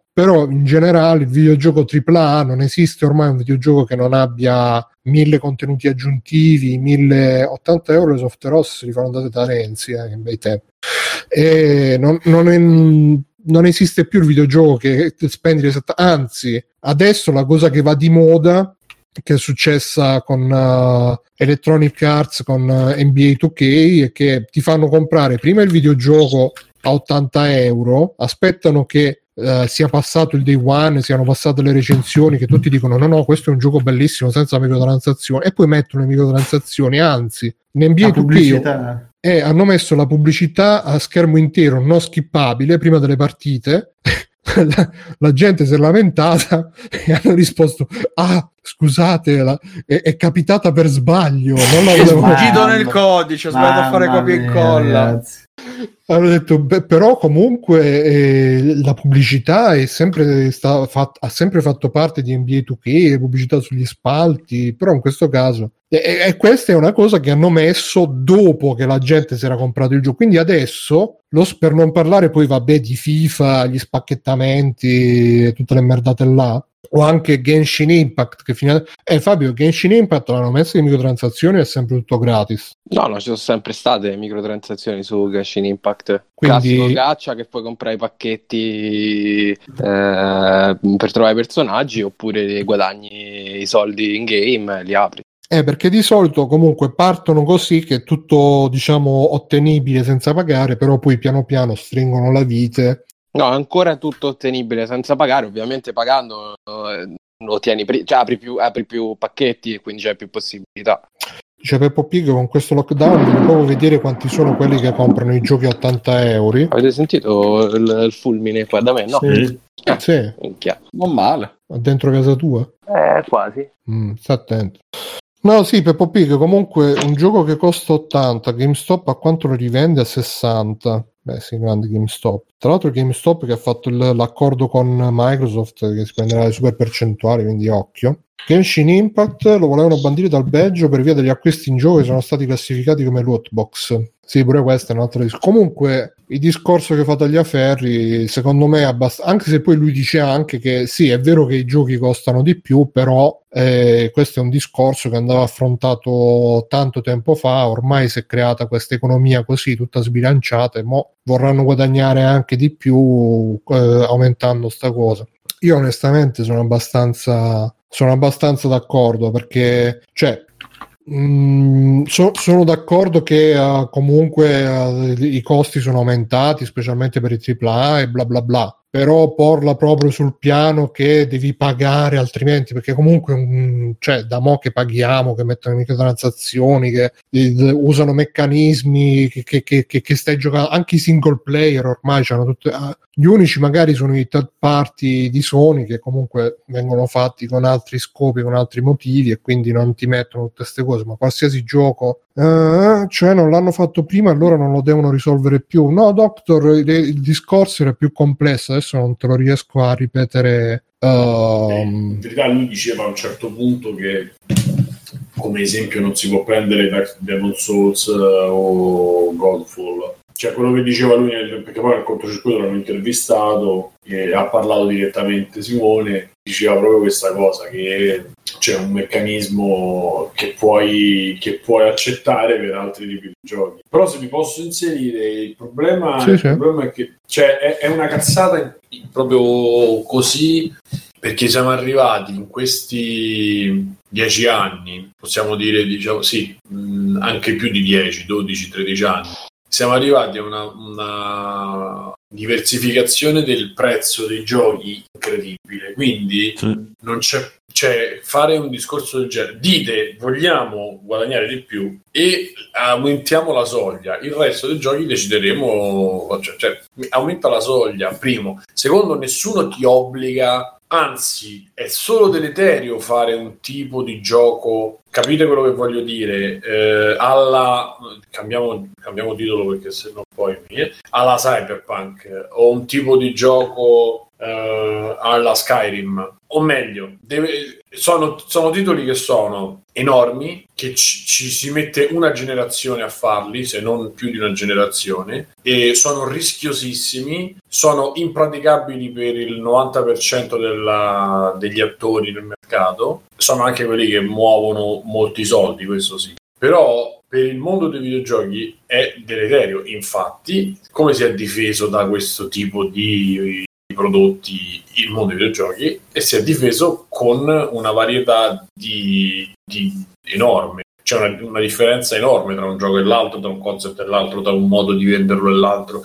Cioè, è talmente vasto e si è creato un mercato talmente eh, appunto variegato e diversificato che non c'ha veramente senso dire uscire uscirsene così. Io sarei stato molto più per ragazzi su console il mondo è- anche perché hanno abbassato i prezzi dell'uscita perché sicuramente le vendono deprezzate eccetera si sono buttati sulle royalties come eh, mi diceva ne parlavo con Gokul tempo tempo fa e, e su questo penso abbia pure ragione però il problema è prendere per, per serie queste affermazioni sono cazzate. Nel 2020 io non l'accetto. Mi sta benissimo che The Last of Us 2 esca a 80 euro ma Demon Souls che è un remake eccetera preferirei un onesto 50 euro 60 euro o un altro tipo di gioco che per tutta una serie di motivi ha dei costi diversi vendermelo a dei prezzi diversi. Cioè se io vado in pizzeria e prendo una pizza col tartufo e che cazzo ne so la mozzarella di bufala e la farina e quattro farine mischiate di tutto il mondo mi costerà un- una cosa. Se io faccio la focaccia bianca col prosciutto è un'altra.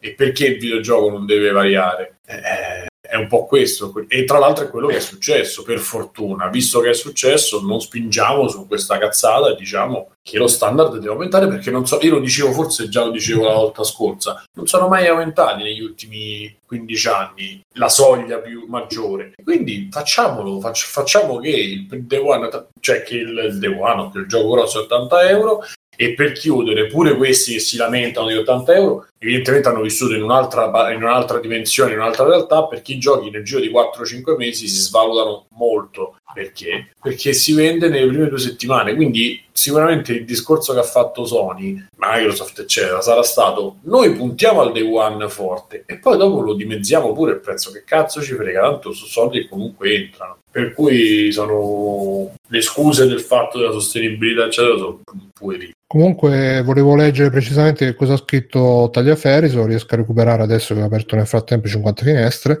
Eh, a proposito del fatto che non l'hanno fatto prima, dice con questo non vogliamo affermare che l'aumento non possa starci e che i costi di produzione di videogiochi non siano cresciuti enormemente negli ultimi anni, ma non giustifichiamolo con tesi bislacche partendo dal, mar- dal mancato aumento delle scorse generazioni, quando in realtà sono anni che paghiamo più del prezzo base per avere delle esperienze complete. Ecco, della sostenibilità forse bisognava iniziare a preoccuparsi quando hanno iniziato a venderci le selle di cavallo per 10 euro e quando sono finiti in rovina decine di studi prestigiosi, non oggi che il modello ormai è irrimediabilmente esploso e da salvare c'è solo una specie di cadavere schifato anche dai vermi. Così può pare. No, sì, però so- la finezza ah, della completamente d'accordo eh. cioè, Sì, sì, no, poi mh, come dici anche tu, Simone, ci sono casi e casi. Per esempio, in NBA 2K loro fanno così che al day one te lo vendono a 80 euro e senza pubblicità. Poi quando si sono fatti il day, si sono spazzolati il day one e il gioco magari comincia a circolare usato, ti mettono le pubblicità, ti aumentano le microtransazioni. Cioè, e comunque sono, sono sistemi fatti per, uh, per, per estrarre quanto più de- in economia a volte sentivo parlare Pacter o, o robe simili diciamo proprio estrarre valore dalla, da, da, dai consumatori in tutti i modi possibili eh, quelli che lo comprano day one li fai pagare di più quelli che se lo comprano usato ci metti le microtransazioni quelli che Beh, ma che EA, cazzo- pure la EA fa questo. E stiamo di fronte, cioè, poi si, si- si deciderà la gente che vuole giocare la roba di EA, deciderà che vuole fare. È vero pure che EA c'è anche il pass adesso, quindi comunque ha un altro, un altro, ha un altro ancora tipo di interesse. Cioè, è tutto un. eh, e, e pure lì riconoscere un po' i tuoi, dopo che ti ha inculato una volta EA, la, la seconda non ti fa inculare più, credo. Da Sì, qui sì, è- però da EA è quella di FIFA, vero? sì, Eh, sì. Ogni anno. Vabbè, a proposito di non ti fai inculare Vabbè, più. c'è- non c'ha senso. Ecco, vedi, ecco, questa è una battuta un po' così che la gente poi trova, perché comunque per darti tutti i nomi, tutte le musiche, cioè lì c'è un costo di diritti, c'è una- anche un lavoro per raccogliere tutto che è enorme. Quindi c'ha senso che... E poi è un gioco che tu compri, lo tieni un anno, gente lo tiene due, cioè non... ha, ha- Sì, ha sì, assolutamente no. senso spendere... guarda, Ma io poi sono proprio antisportivo in questo senso, quindi chiaramente non, Sì, però non mi rendo conto. Però al di là della battuta, se se- volendo se- elaborare un attimo seriamente, io non capisco la necessità di comprare lo stesso gioco ogni anno con, eh, con gli sportivi. Lo, lo capirei a dire, Ma vabbè, lo prendo ogni ti 2-3. direi che fa un po' ridere questa cosa però. Aspetta, eh. Però il discorso, a prescindere dalle battute, il discorso è che quello è un tipo di gioco che posso giustificare che costi a prezzo pieno, perché poi c'era eh, devi chiedere i diritti, devi, devi... No, poi devi pure proprio fisicamente andare dalla squadra a chiedere al, al, al giocatore, agli sponsor, cioè lì c'è un movimento dietro enorme, quindi ha completamente senso non fare le microtransazioni, eh. io parlo dello stesso tipo di gioco come tutti i vari sportivi che ci sono. Il problema è come dice Bruno, quello che, dice, che dicevo Bruno è che quella è una truffa, cioè lì non è una- un mercato, un gestire un mercato, è proprio una truffa che tu stai facendo, perché? Perché non me lo stai dichiarando all'inizio e allora lì mi incazzo. Poi, scusa, vai. No, dicevo, il problema è che comunque sia sono aziende che tra virgolette sono senza scrupoli. Una volta che trovano il, il filone, una, una volta che trovano il filone che sanno che possono spingere, se ne approfittano fin tanto che non arriva magari anche a livello legislativo qualcuno a fermarle nei, nei casi delle loot box oppure eh, finché non, non esplode il merdone come, come è esploso per NBA 2K e poi perché tanto eh, è proprio una filosofia di, in generale di, di, di questo capitalismo del 2020 che tu, tu, ti butti a guadagnare quanto più puoi perché tanto alla fine ormai, libertarianismo, non, è- non c'è manco più il capitalismo, l'abbiamo superato proprio purtroppo. abbiamo superato a destra e quindi ti, ti- ti butti a guadagnare quanto più puoi perché tanto sai che alla fine qualsiasi multa ti possono fare non- non- ti guadagni- alla fine eh, a livello netto guadagnerai comunque di più approfittandotene prima che non facendo le cose diciamo in regola e, e senza sfruttare al massimo. Esatto, perché se tu calcoli che magari loro sul primo weekend o sui due weekend eh, di uscita contano il tipo il 70% di rientro, eh, tu puoi pure pure l'inculata, la fai che dura due giorni, hai risolto. C'è tutto il meccanismo che c'è dietro, pure chi ti fa la multa, eccetera, non, non- non lo segue, non lo sa. Eh, però ragazzi, cioè, io lo dico proprio senza dire il discorso, ah, lo devi sapere prima. Una volta che fanno un culato, no, non mi fate inculare due volte, che è diverso da lo sapevi. Cioè, ma una volta che ti hanno fregato e, ieri ti ha fregato, e, e aspetta, reggi, ti tira, ti tieni. ti- e là c'hanno anche la cioè per FIFA NBA c'hanno anche la cosa che hanno il super monopolio per cui se vuoi giocare il gioco del calcio vabbè c'è PES però in, eh, in però affanno da anni È Eh, sempre ro- roba di, di soldi, e, cioè, scusa, è roba di. Cioè il basket se non ti giochi quello di Hate che ti giochi NBA Jam eh, per Super Nintendo, non, non è- non c'è alternativa, non c'è comunque vabbè. E... Fabio, E Mirko, non ci volete- giochi, eh, oppure ci sarà il gioco indie. C'era fino a qualche anno fa comunque il, il secondo basket. eh. Poi qual era? NBA Blitz? eh? No, eh, c'era NBA 2K, e 2K e poi c'era NBA la- insomma l'anno. NBA Live. Non lo so, comunque c'erano due giochi di basket. Sì, eh, uno è A e uno due. Sì, ma per fortuna, insomma, diciamo che senza giochi di, basket riesci comunque lo stesso ad avere una vita normale, quindi se proprio lo sai, Vabbè, perché a te non ti piace il basket. eh. no, fa perché per fortuna cammino, respiro, mangio pure senza il gioco de- del basket, cioè se, sa- se sai Pure che- senza Last of Us 2, però. Eh, esattamente, però se che sai che, vitaccia è. se sai che ti no, il discorso che voglio fare è proprio questo, cioè alla fine una volta che lo sai o accetti e dici ok sto al gioco, pure del fatto di farmi prendere per il culo, oppure eh, l'unica cosa è non comprarlo e giocarci. Allora, eh, esiste NBA Live che è di Electronic Arts e- ed esiste NBA 2K che invece è di 2K Games, quindi Ok. attenzione. Che tra l'altro è, è sviluppato anche da 2K China, Tencent, sempre lì, nostra paladina, e vabbè. No, comunque stavo sul multiplayer, stavo leggendo che in America GameStop ha cancellato molti pre-order di PS5 e Xbox Series. Eh. No, eh, da come ho letto io, la gente ha cancellato tanti pre-order. No, no, no, no, no. eh, È la catena Eh, che ha cancellato. Sì, sì, a giudicare da quello che sta avvenendo sui social in queste ore, la, sembra, la roulette russa. se- sembra che le principali catene USA come Target o GameStop stiano inviando a molte persone che hanno prenotato le console delle mail di disdetta nelle quali si dice che il loro pre-order non è più valido. E praticamente pare che hanno fatto più pre-order di quanti... eh, ma non per. Covid. No, perché eh, non sono state prodotte abbastanza console, e quindi... Che poi Invece- tra l'altro io, vabbè no, poi ne parliamo magari dopo. Che Invece poi qua, qua in Italia, fortunatamente sono stati cioè eh, hanno venduto hanno pre- fatto preordinare le cose. Eh, tra l'altro qua in Italia la devi, la devi pagare quasi completa, quindi sarebbe stato veramente un problema qua cancellare i pre-order. Perché a GameStop gli devi lasciare 150 euro di prelazione e poi non mi ricordo se altri 150 o addirittura 2,50, quindi pagarla tutta per confermare la prenotazione, quindi praticamente te la pagavi quasi tutta. A quel punto se ti cancellano il pre-order metti a bomba perché non so come fai. Ti scrivi No, terroristi. Per scrivere qua- terroristi. Si spera che in una situazione così siano almeno lesti a ridare i soldi, ma mm, Non credo, però questo, no- questo Eh. non credo. questo non credo. Ti facciamo un buono. Nonna! 250 euro per prenotare ci scrive David Eh sì, sì, 85 eh, te la pagavi quasi tutta. Sono soldi, eh. Beh, Eh, anche, c'ha anche senso. Sì, no, Carmine- c'ha senso eh, se, ti- se te lo confermano, sì, per carità. Io dico nella situazione in cui ti cancellano il pre-order gli hai lasciato 300 euro.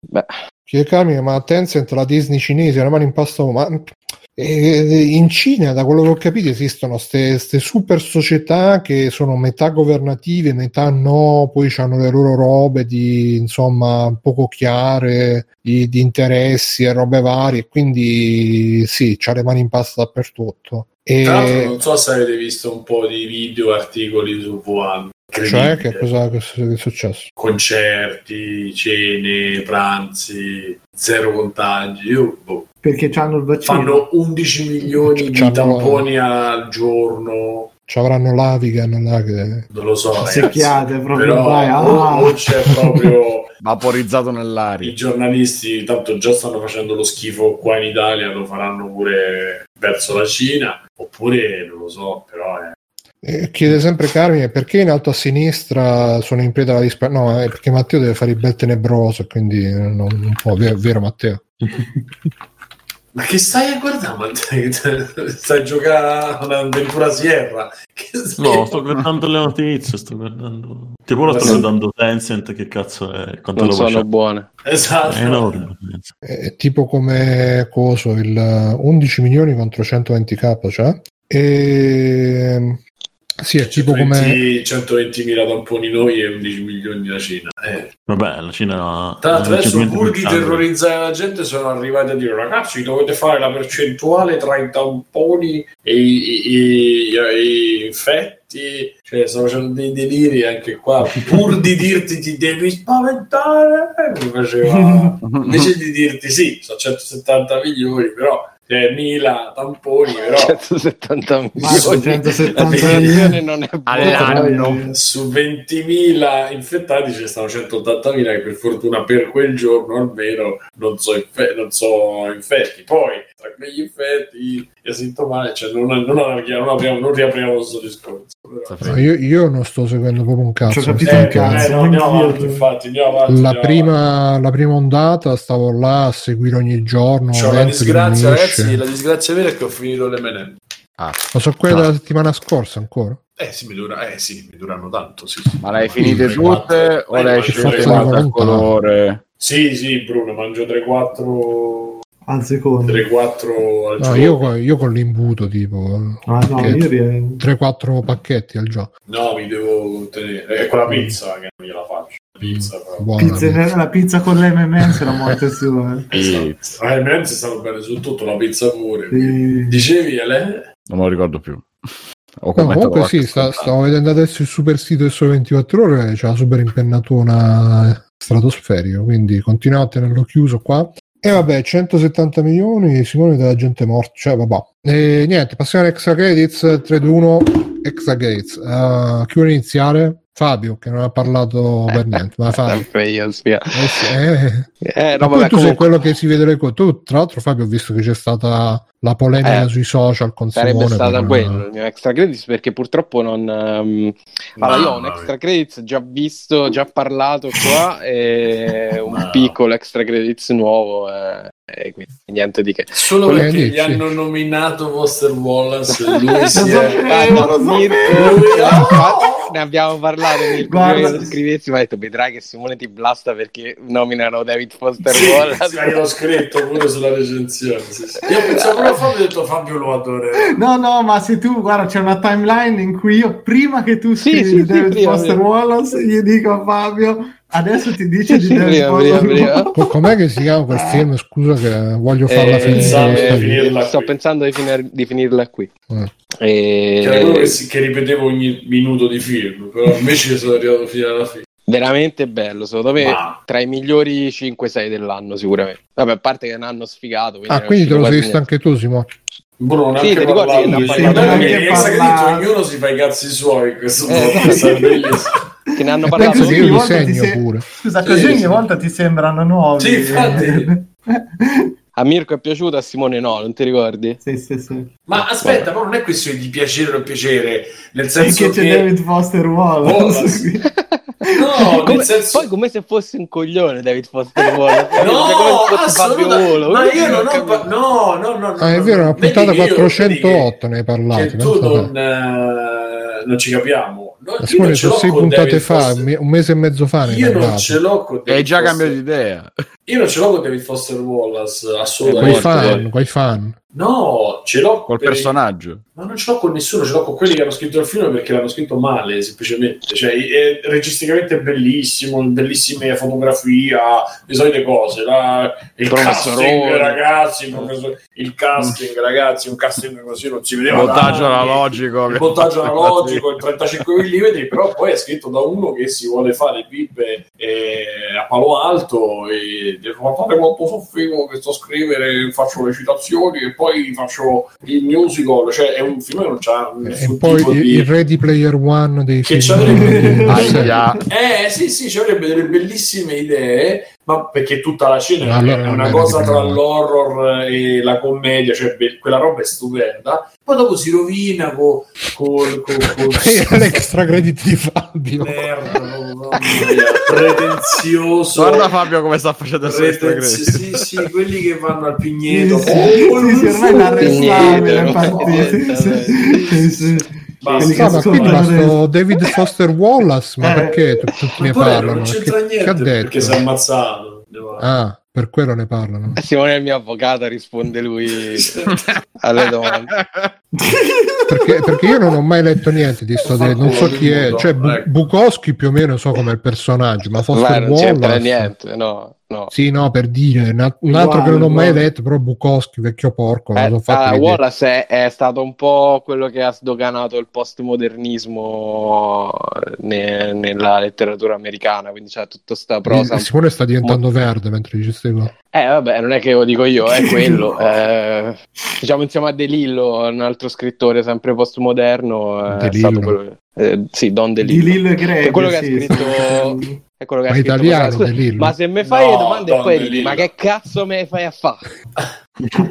Ah, anche, anche, anche Lillo è col Covid, ragazzi. Ormai Però vedi che se, c'ha ragione Simone, sei un fan che se la prende un po', se No, perché- De Lillo De è. No, io stavo parlando no. di De Lillo, poi tra l'altro adesso. Ma è italiano Lillo sto. De Lillo. No, No, ci avrà qualche È cazzo, ne so, qualche parente. eh, Strano, che Perché qualcuno se, se dici è. De Lillo, la prima cosa che mi viene in mente è Fabio Volo, quindi non lo so. Perché? Boh, per associazione. Vabbè, Grande scrittore italiano, De Lillo, Fabio Volo.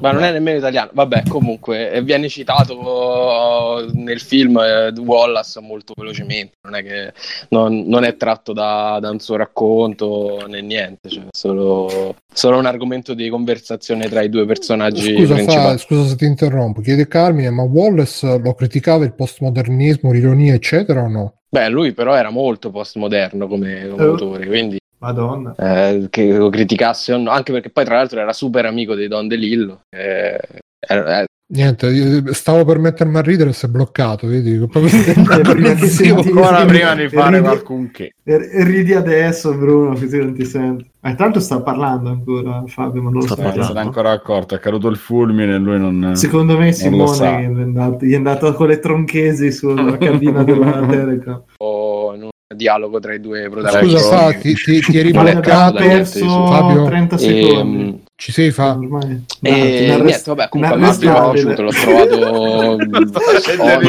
un onirico alla David Lynch, molto Vabbè, eh, fallo su, quei, su quei toni là, sembra un pochino Inland Empire, però senza essere così estremo. Secondo me Inland Empire è proprio la roba più terrorizzante che abbia mai visto nella mia vita. Eh, questo però è quel tipo di Quindi è un messaggio diciamo registrato horror, tra virgolette, in cui ehm, è, è il sogno Un fatto bene, ecco, non è. Inception di Nolan che, che stai lì e dici ma, ma ti ricordi quando è iniziata questa scena? No, è perché stai sognando che ti deve spiegare pure Free i Playing, uno sogni. che parla eh, è che minuti senza Sì, interruzione. non fatemi spiegato un cazzo perché semplicemente il sogno è, è oltre la spiegazione, è oltre il, il razionale.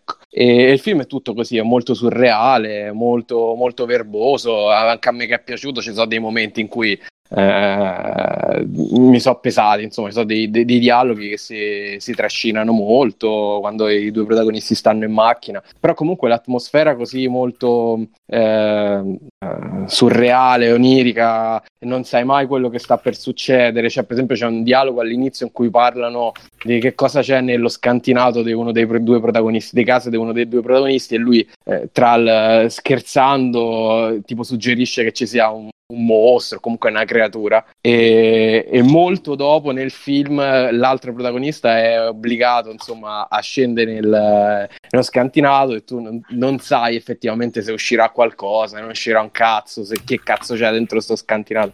E, mh, ed è tutto così molto, molto suggerito senza che poi arrivi effettivamente a eh, darti mai una spiegazione chiara. Ecco, forse è quello che mi è piaciuto di più, eh, anche se poi si capisce tutto, eh, si capisce tutto dopo, dopo 20 minuti, credo che eh, tutti, sia Simone sia Mirko, abbiano più o meno capito dove sarebbe andato a parare il tutto, no? Avevate Parli capito? del film o della Scantinato? Non ti Oddio. sente, per cui... Ancora, adesso sto analizzando solo ora di aver parlato. Fabio, Spiegatemi, spieghiamogli però che abbiamo sentito tutto e abbiamo registrato Ah, No, no, Fabio, devi ripetere tutto non, non era strano che nessuno ti avesse interrotto? No, mi sa che si Abituato sta ancora... Tanto Eh, siamo ancora- riusciti a rovinare comunque che dobbiamo parlare, fare tutte le risadine. Niente, è, no, è eh, non ci sei. Abbiamo perso. Eh, perso tutto. Eh. È caduto un fulmine che l'ha portato nel passato. non c'entro ultime- niente, io sono c'ho qui timeline con voi, visto. Sì, infatti, secondo me è stato il fulmine di ritorno al futuro, tipo quello 1,21 giga. Fabio, ci sei? Niente.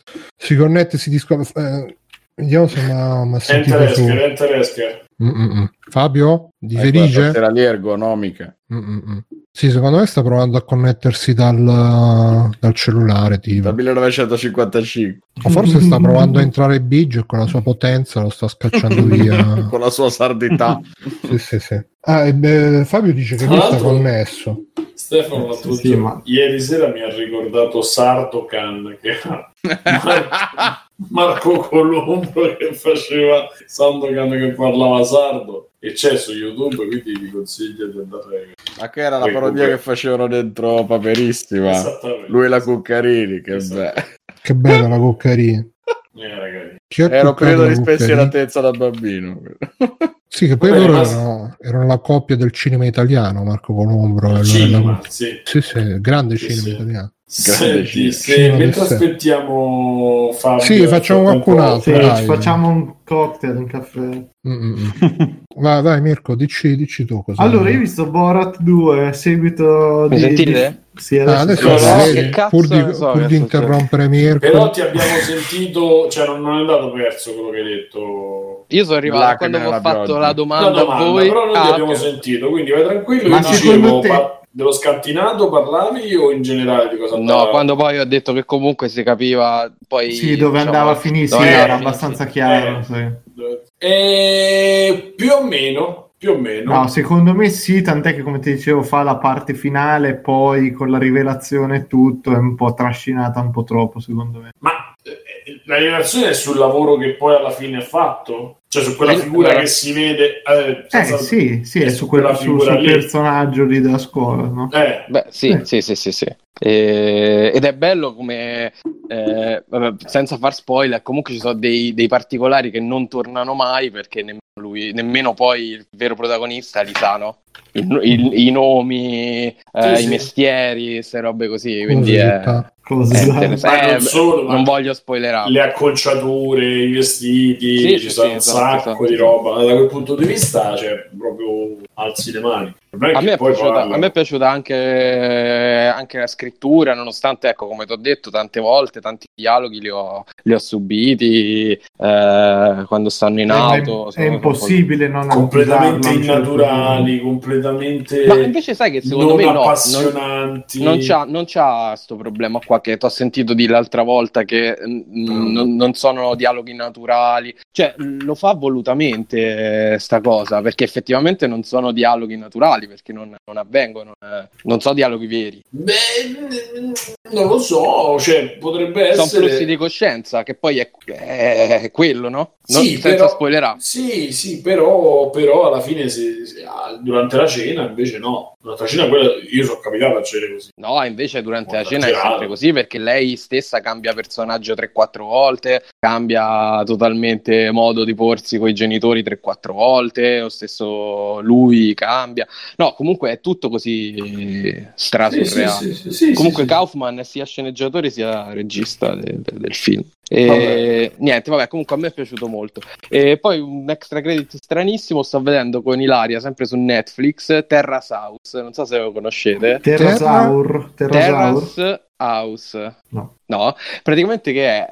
Ehm, allora, Eh. immaginate il grande fratello eh, giapponese, quindi in Giappone, Ma è una E- serie, un film, che è? è una serie, sì, è, è un- è una serie di serie perché ne hanno fatti 3000. eh, però dovete togliere totalmente la componente trash. Quindi è eh, questi ragazzi che vivono dentro Ah, Terras come terrazzo. Terrace House. Sì. Mm. Vivono dentro la stessa casa, però possono uscire, quindi fanno la vita loro normale. C'è chi fa il lavoro, che ne so, fa il parrucchiere, chi va a studia, chi eccetera, eccetera. Sono single, ovviamente, quindi cercano di conoscersi tra di loro.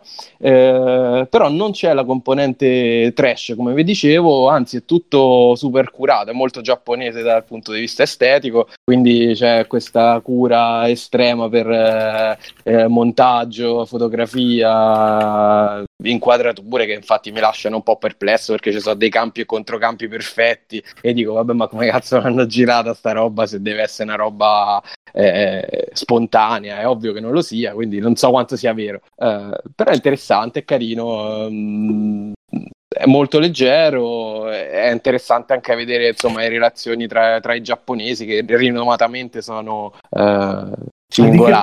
parla Fabio? Niente, buttano sti ragazzi a diventare dei coinquilini che sono tutti single e cercano di accoppiarsi. diciamo. Ma si vede qualcosa? No, è super Cioè- sobrio, super sobrio. no. Manco Tipo un Jersey bacetto. Shore. Eh?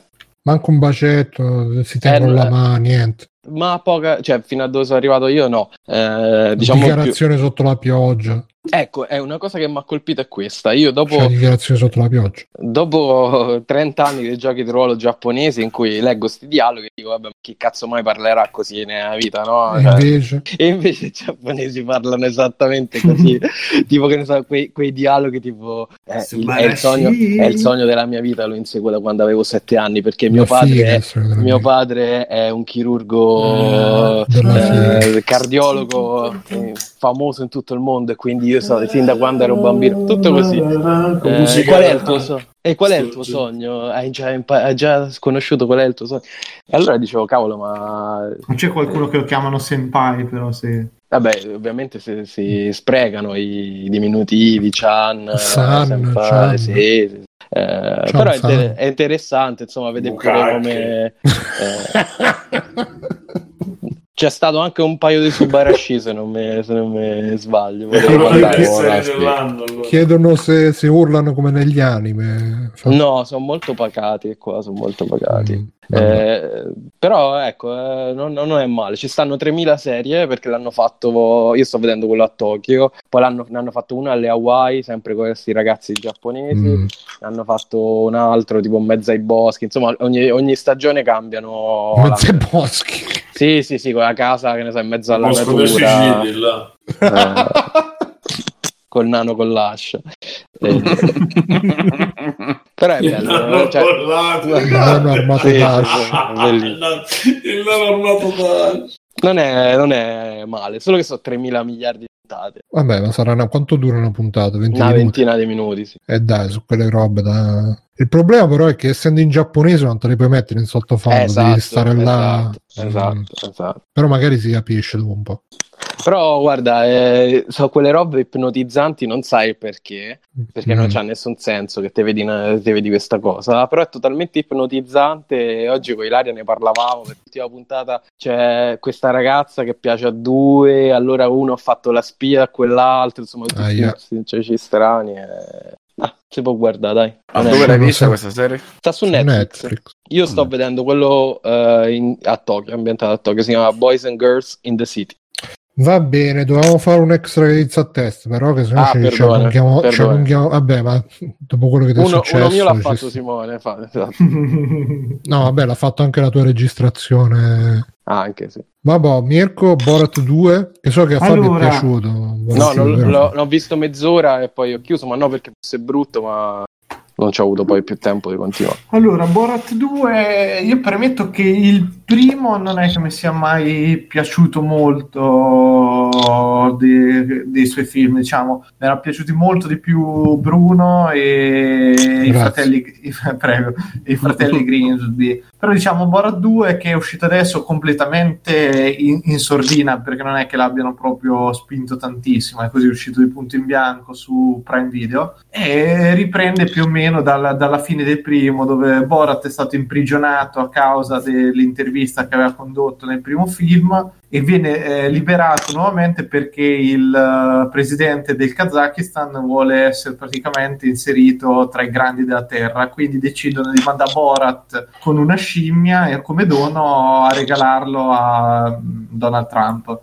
e, Quella no, scena, ne- tra l'altro, è fuga da New York eh, quando parla col presidente. No, no, ma ci sono. Allora, è, è molto più film rispetto al primo, che è una serie di candid camera dietro l'altra. Questo c'ha, c'ha una trama di fondo molto definita, c'è anche due o tre scene eh, girate proprio come se fosse un film, tra cui appunto quelle in Kazakistan, eccetera, che fanno anche ridere perché c'è tutta la preparazione che fanno. Ora dobbiamo iniettargli delle lacrime di zingara, quest- questa cosa. Cioè, e infatti era partito strabene, eh, però poi si ammoscia morbosamente eh, quasi subito perché secondo me non riesce proprio ne- nella cattiveria. In più Borat, ma comunque tutti gli ultimi film di Sacha Baron Cohen erano giocati proprio sul io ti porto una situazione all'estremo e ti renderai conto che in realtà la realtà è molto peggio. E qua non, non- ci riesce quasi mai, ma c'è proprio una problematica di, di tempo secondo me perché ci sono due o tre gag che sono riuscite veramente, veramente bene, nel senso c'è una sull'aborto, questo prete abortista, scusa, sì, ginecologo che, a cui loro vanno a chiedere un aborto, che c'è sta scena è talmente surreale che mi ha ucciso. Un altro punto di vista eh, cambia completamente quando lui va a casa dei soliti redneck terrapiattisti convinti del 5G, insomma, del peggio del peggio, e poi ci rimane bloccato per quattro giorni perché c'è stato il lockdown, quindi lui è rimasto chiuso a casa di questi, e questi alla fine sono persone tutto sommato molto, anche buone, capito? Che comunque se lo tengono a casa, sono schizzati per tutta una serie di idee, però non è gente che può riuscire a fare niente di male, tra virgolette. Eh, però non, non- non punge, cioè il film secondo me non riesce proprio nel eh, mostrare quanto la realtà può essere allucinante o assurda, cosa che in Bruno riusciva perfettamente. Cazzo, quando c'era lui che prendeva i genitori dei bambini che volevano i bambini negli spot e cominciava a far vestire i bambini da nazisti e da ebrei e gli diceva: "Ah, ragazzi, ma voi avreste problemi se mettiamo i bambini in dei piccoli treni e li mandiamo dentro dei forni? No, no, non c'è, non c'è nessun per i genitori proprio serissimo. No, perché? No, no, va bene, va bene, non c'è problema. E qui invece si ferma sempre, c'è un po' una battutina, c'è un po' una risata, tipo il ballo delle debuttanti.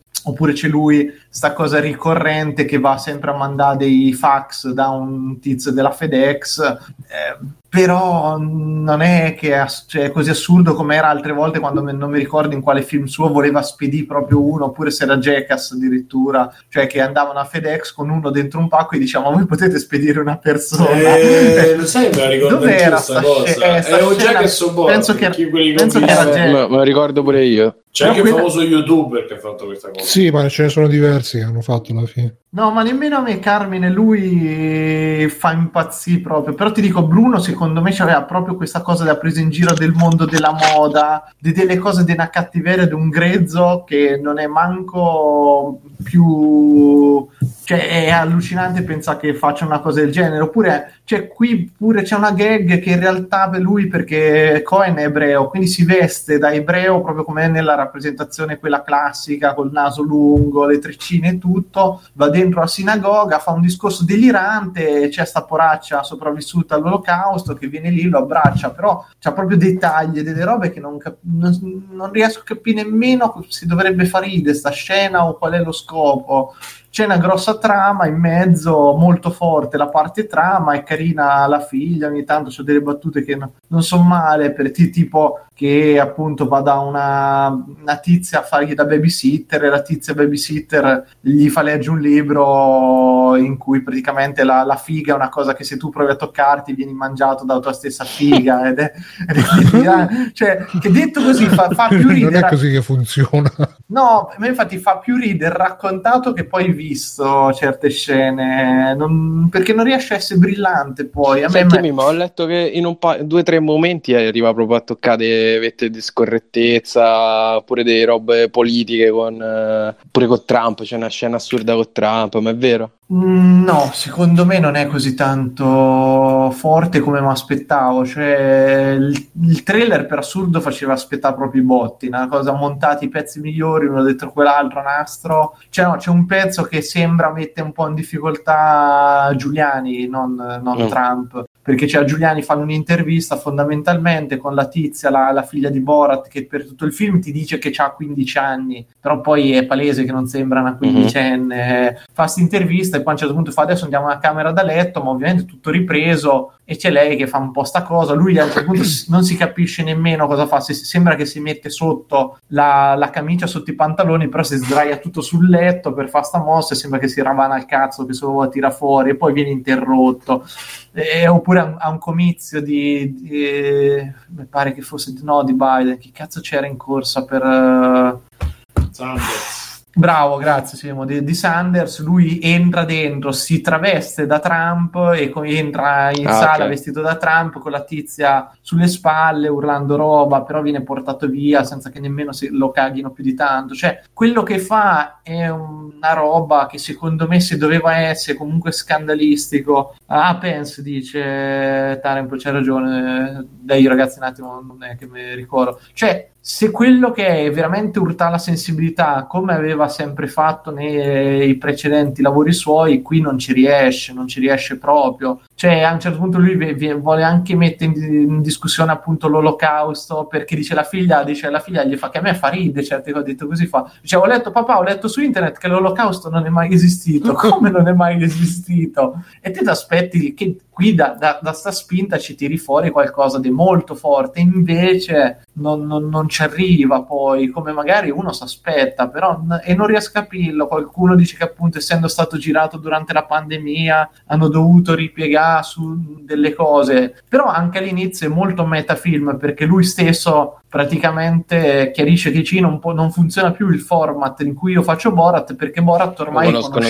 tutti, Esatto, certo. quindi in Certo. America, capito, lo, lo fermano e dice ok, quindi devo inventare qualcosa di nuovo e quindi c'è quest'idea della figlia che, che è appunto sta sorta di Mariangela che viene usata, Mariangela del Fantoziana Memoria Fantozzi. che viene utilizzata, sì, però non, non ci riesce, secondo me non riesce proprio a colpire. Io dico, se volete guardate i fratelli Greensby che è micidiale, c'è dei punti, c'è proprio pazzesco in cui attaccano l'AIDS Harry Potter, eh, c'è, c'è- c'è pieno di momenti proprio che adesso sono impro- improponibili. E a me, oh, se devo guardare qualcosa di, di proprio che vuole essere scorretto, allora o mi riguardo veramente la roba vecchia o mi guardo quello piuttosto che... Sto Borat, boh, vabbè.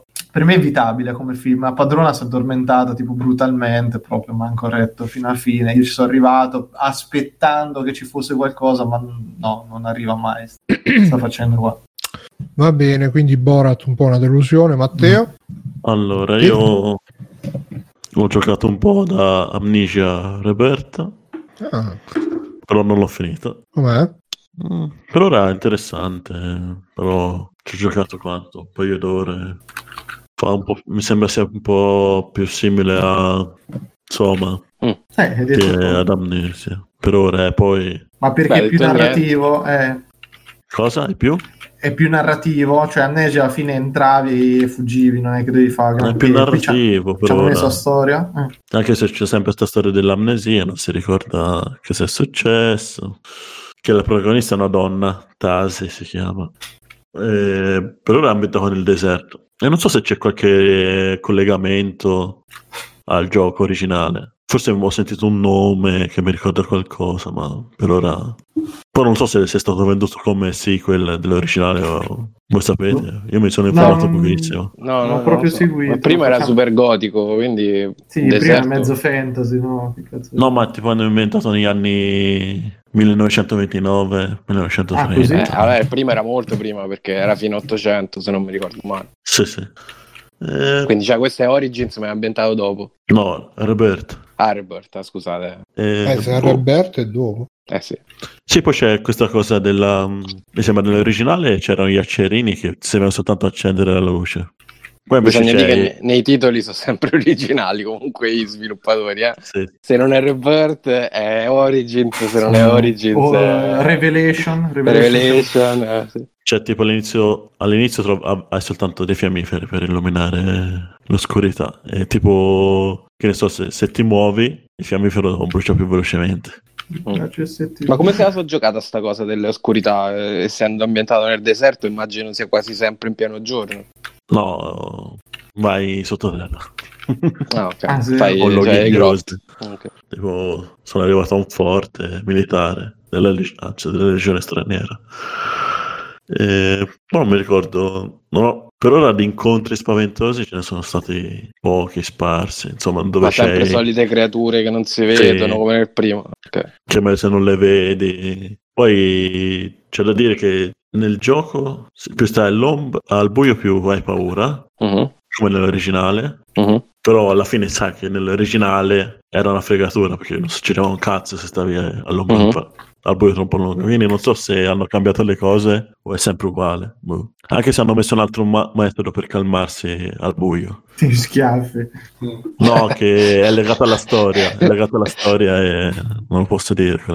Ma tu hai giocato pure a Machine for Pigs? Il, sec- diciamo il, il secondo, quello che era uscito. Sì, ma non, Non non mi, non Ma convince io non, molto. sti giochi avevo provato il primissimo, ma non mi ha proprio mai convinto perché al solito i nemici ti vedevano quando non dovevano, era sempre un po'. Ma mh, sono eh, abbastanza guidati tipo Outlast o invece sono più zone aperte in cui devi esplorare in giro? Perché non non sono riuscito proprio a farmi un'idea da quella prova che ho fatto col. No, sono guidati. Sì, cioè, te quindi c'è la strada, devi arrivare dal... perché Outlast è proprio un No, corridoione. magari che ne so, arrivi, arrivi in una zona, Outlast, sì. arrivi in Ah, una zona nuova e devi risolvere un enigma. Tipo, devi trovare un ingranaggio per un macchinario o magari più parti. Mhm. E- esplorare la zona, trovi tutto quello che ti serve, evitando incontri Sì. spiacevoli. Che poi magari alla fine, mh, se, se capisci come funziona l'originale, diciamo, è un po' più un gioco di specchi, di ombre, diciamo. Che magari ti fanno vedere il mo- ti fanno, ti fanno vedere il mostro, ti, ti cacchi addosso, però poi il mostro non c'è più, dopo che l'hai visto quel Mhm. millisecondo. Eh, cose così. Sì, diciamo che la- forse la deriva più interessante è stata Alien eh, Isolation, ecco. Il tipo di gioco in cui devi scappare dal io mostro, però almeno lì il mostro c'era, ecco. Sì, sì. Mm. Vabbè, anche Alien Isolation, però dopo un po' Cioè, l'attenzione... il lanciafiamme, era tutto un cazzo, però eh, se non ci fosse stato Amnesia, probabilmente PT, Alien Isolation e Resident Evil 7 forse non sarebbero manco esistiti così. No, ma comunque come gioco l'hanno, l'hanno inventato loro il genere. Sì, sì. Anche prima che c'era, prima di Amnesia ne avevano fatto un altro. Penombra mi sembra. Eh, penombra, sì. Quindi alla fine il genere l'ha inventato loro. Però con Soma si erano un po' discostati. Ora voglio vedere se, Eh, insomma, Eh, insomma, era bello, sì. eh. voglio vedere se continua a essere Amnesia o... Ma quindi sono sempre loro, sono gli autori originali. I cra- come si chiamano? Freak, Friction- Fro- Fric- Friction. Frictional Games mi sembra. Il freak. è Quindi per ora non so se consigliarlo o no, però spero di finirlo per la prossima settimana. Ok, quindi insieme a Biggio con Yakuza ci sarà Matteo con Amnesia, facciamo un plan.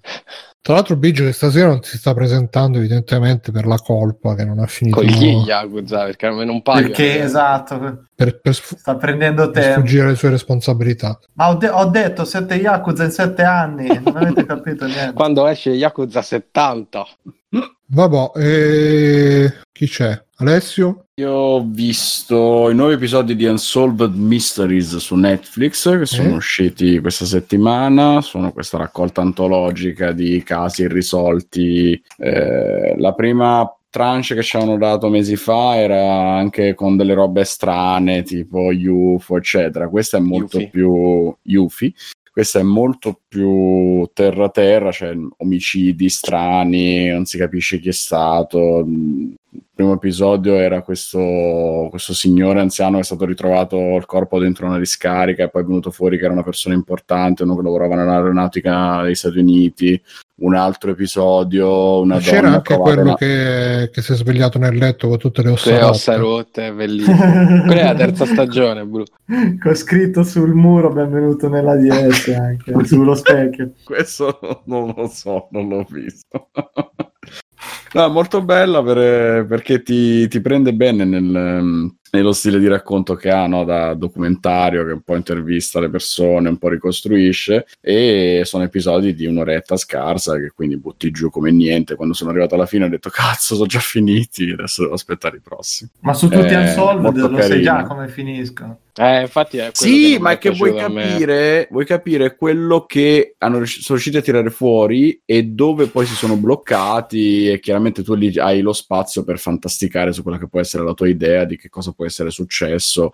Perché appunto in questi episodi qua che sono più su omicidi, cose così, che non hanno mai capito chi è stato, eh, è, è un po' il divertimento del rebus, no? In cui cerchi di capire tu la tua risposta. Eh, Non è un po' episodi- interrotto alla fine, no? un po' sì, un po' sì, perché chiaramente rimani con l'amaro di "C- cazzo perché non so esattamente la verità e, e- e non la sappiamo, ma quello appunto è, è parte del gusto, ma è anche parte del problema, perché poi sono storie vere, non sono storie inventate, e non c'è la consolazione della fiction a dire ah poi hanno preso il cattivo, e qua purtroppo è, è Sì, peggio infatti io ho visto solo la prima puntata. di fondo. Quale hai visto tu? Eh, Ilaria se, le ha viste tutte. Io ho visto la prima puntata della prima stagione e quindi Mhm. c'è tutto che era quello che Quello era che era cascato di sotto.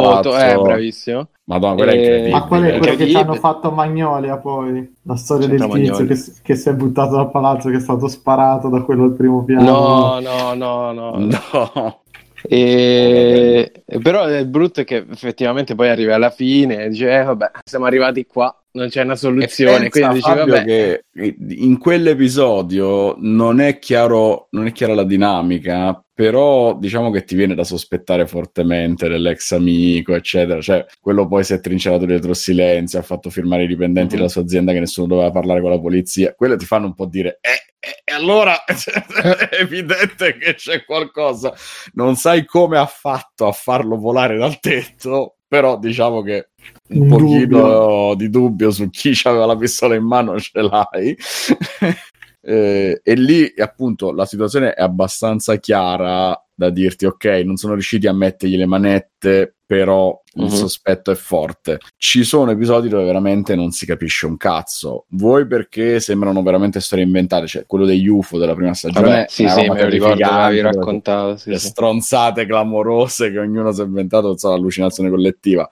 Eh, in questi episodi ce n'è uno, quello della madre che esce di chiesa e si va a suicidare nel lago, che è incredibile perché è palese che non si è suicidata, ma non si capisce cosa è successo.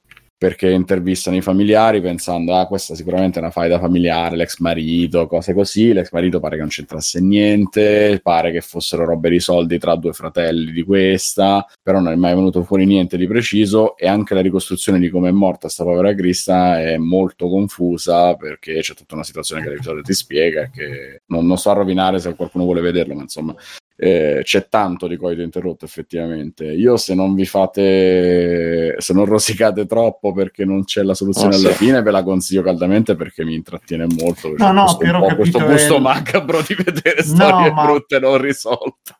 Ma te l'ho chiesto più che altro per riappunto se è una cosa che ti lascia comunque soddisfatto alla fine che hai visto una storia che ti fa pensare eccetera oppure eh, ti lascia un po' con quel quello- coso di quello aver ti dico visto di sì. un pezzo di una Quello storia ti dico ma- di sì, perché mm, sarà anche magari la saturazione no, di storie thriller con eh, Sherlock Holmes alla fine che ti spiega cosa è successo. Avere la possibilità di seguire un qualcosa di intrattenimento che poi ti lascia a te la palla e ti dice mo eh, risolvitela se sei capace, immaginati cosa è successo, ha un suo gusto, ha un suo fascino, perché appunto c'è il non finito, la mancanza della soluzione che ti fa un po' ragionare su quello, e quindi è una cosa che mi dà soddisfazione mettermi là a pensare, a confrontarmi, perché poi è un'altra malata che se questa cosa è mia sorella, quindi ci mettiamo là spesso a vederle insieme, a ah, secondo te cosa è successo, eccetera. Eh, sono, sono il primo a dire che se vi dà fastidio chiaramente non, non, non vi serve a niente guardarla, vi incazzate e basta, però belli, belli, fatti bene. E ho iniziato un altro paio di serie, ma quello ne parleremo più avanti perché sono proprio ai primi episodi. Ho iniziato a vedere Servant, scusatemi che, che, so, che consigliava Fabio, ho visto solo il primo episodio, sono arrivato alla fine, ho sbarrato gli occhi, che cazzo sta succedendo? Qual era Servant? Quella della tata Shyamala Shyamala Simone? Allora io ho visto la terza stagione giusto per dire due cose la faccio veloce perché, perché non mi ricordo altro. È iniziata su Netflix hanno rilasciato la terza stagione di My Guest Don't Need uh, Production David Letterman. E, um, è la solita la struttura è sempre la solita e come ospiti c'erano eh, la Kardashian che si è sposata Kanye West e Robert Downey, Robert Downey Jr. Um, eh, non è che c'è tantissimo da dire, se avete visto gli altri due pure questo sicuramente vi piace, quindi continuate a seguirlo, continuate a mandarci le vostre segnali giovani. e, um, è pressoché identico, um, non mi ricordo se ci fosse qualcos'altro, quindi basta. Ok.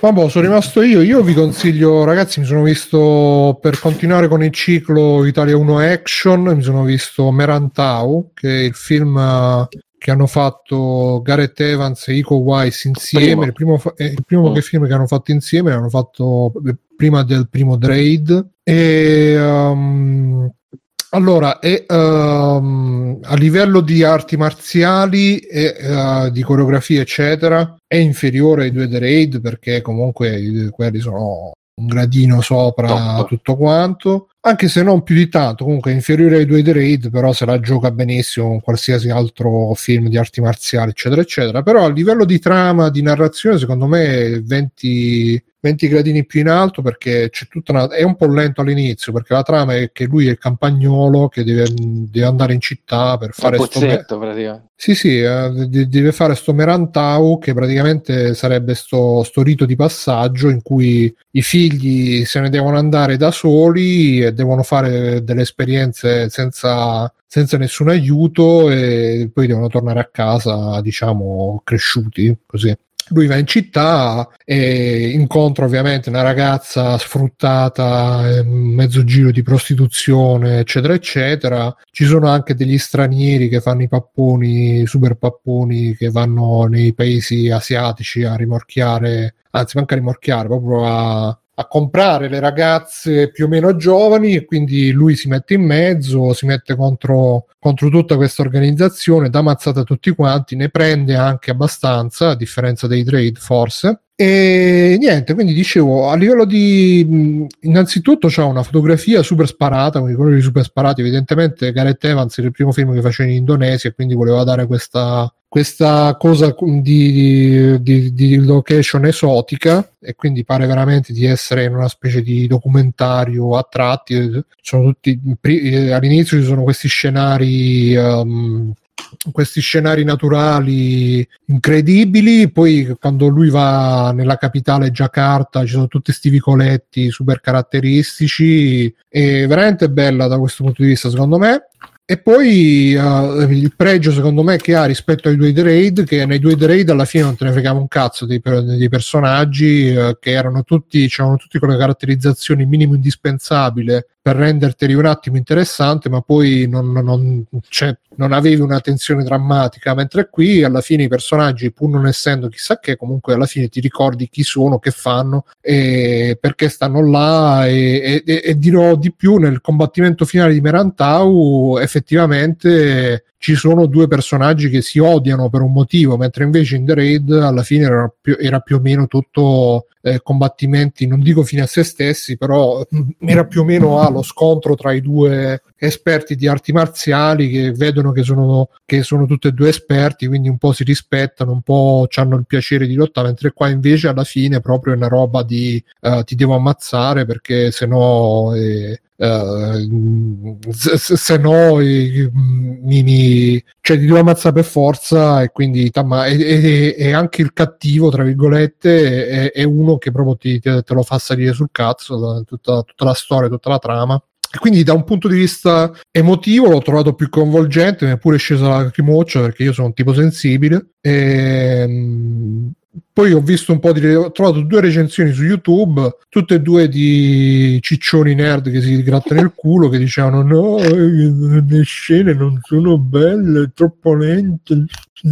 Effetti all'inizio è un po' lento l'introduzione però poi quando parte va eh, no, perché questi personaggi non, non c'entrano niente. Pure le recensioni su, su come si chiama, su Rotten Tomato dicevano più o meno queste cose. Che cazzo ne so, sarò io che non ci capisco un cazzo, però a me è piaciuto. Ho provato poi a vedere Triple Threat, che dovrebbe essere tipo The Expendables, però eh, con eh, tutti ci stanno eh, Iko Weiss, Tony Jaa, Scott Adkins, Michael J. White e forse anche qualcun altro che ora non mi sto ricordando, tutti quelli che però mamma ma cioè dopo aver visto questo che comunque mi ha detto ah bello c'è pure una trama, quest'altro invece veramente uh, almeno l'inizio poi non sono riuscito a finire di vederlo, magari riuscirò a finirlo e vi dirò. Comunque Merantau ve lo consiglio, eh, ve lo, mi pare che sia su Amazon Prime anche io l'ho visto, diciamo che ce l'avevo sul computer, non si sa come ci è arrivato. E era, niente, già, era già incluso, era incluso quando quando comprato. comprato. Sì, sì, sì, sì. Come il coso degli U2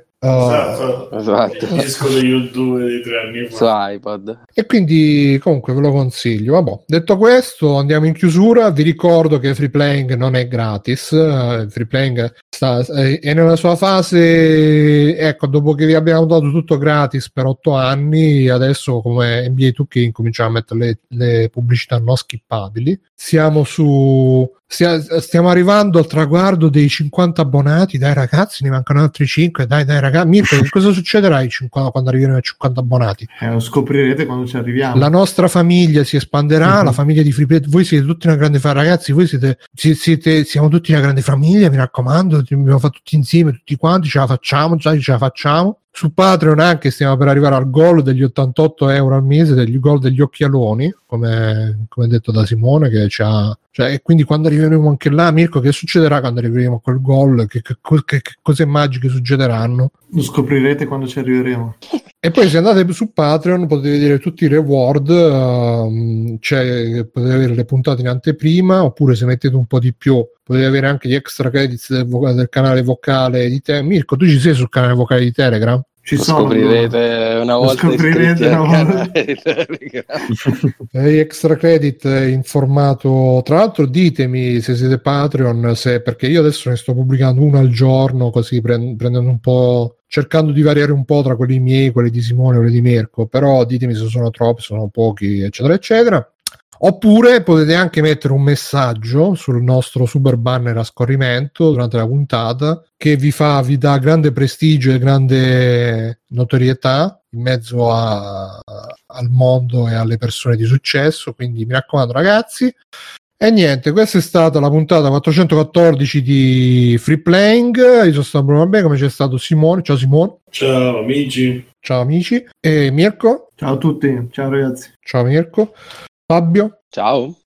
E Alessios.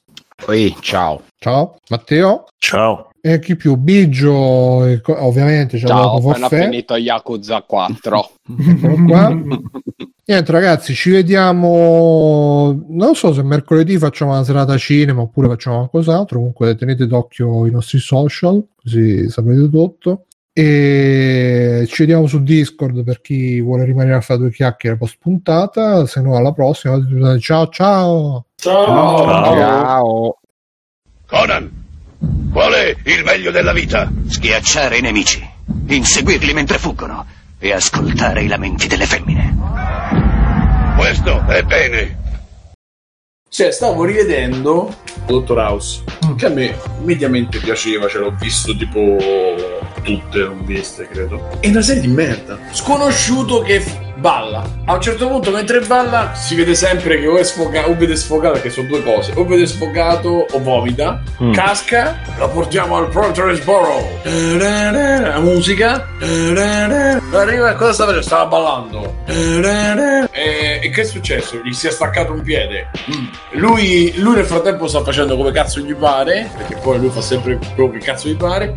E poi ci sono pezzi di conversazione che si parla o di sesso oppure di quanto è cattivo House, è proprio cattivo. Hai visto quanto è cattivo? Ma è cattivissimo, non c'hai idea quanto è cattivo. Mentre fanno le tac, mentre fanno l'analisi e poi c'è l'uffi, c'è location sono tre e gli attori sono cinque perché sono loro e poi tutte le volte lui fa delle cose gravissime e tutti vabbè ma poverino ma sì eh, ma è un drogato si è comprato ha corrotto no vabbè quella giura il falso e poi alla fine lui la, la fa franca e la risoluzione è sempre marmitta la marmitta dategli 2000 unità di acqua frizzante. Ma morirà! No possiamo rischiare. È sempre così cioè tutte le... ora ho visto un po' di seguito cioè sono tutte così. Lui che dice dategli una cura dategli delle scarpe. Ma morirà! No potrebbero ucciderlo. Non abbiamo il tempo di aspettare le analisi. Dategli delle scarpe cioè, sono tutti così. E la trama orizzontale appunto è lui che fa cose gravissime. Nessuno gli dice niente. Non la paga mai per... e, e l'unica cosa che hanno cambiato è che una volta lui si scopa una poi si scopa l'altra poi una poi l'altra poi gli altri scopano mentre lui non c'è. Mentre fanno le tac mentre fanno l'analisi.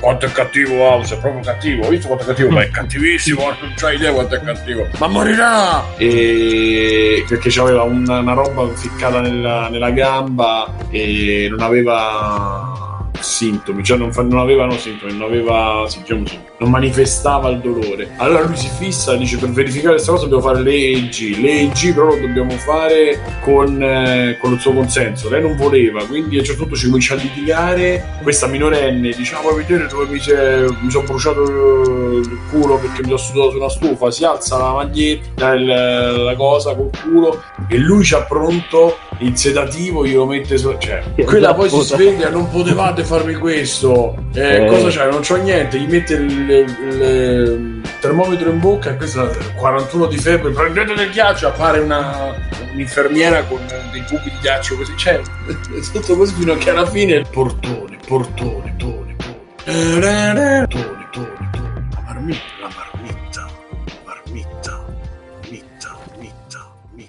Ciao ragazzi, volete supportare Free Playing? Potete farlo andando su www.freeplaying.it e cliccando sul link di PayPal o su quello di Patreon. In più, Free Playing è anche affiliato a Amazon e riceve una piccola commissione sugli acquisti fatti tramite il banner Amazon presente sul sito. Ciao e grazie!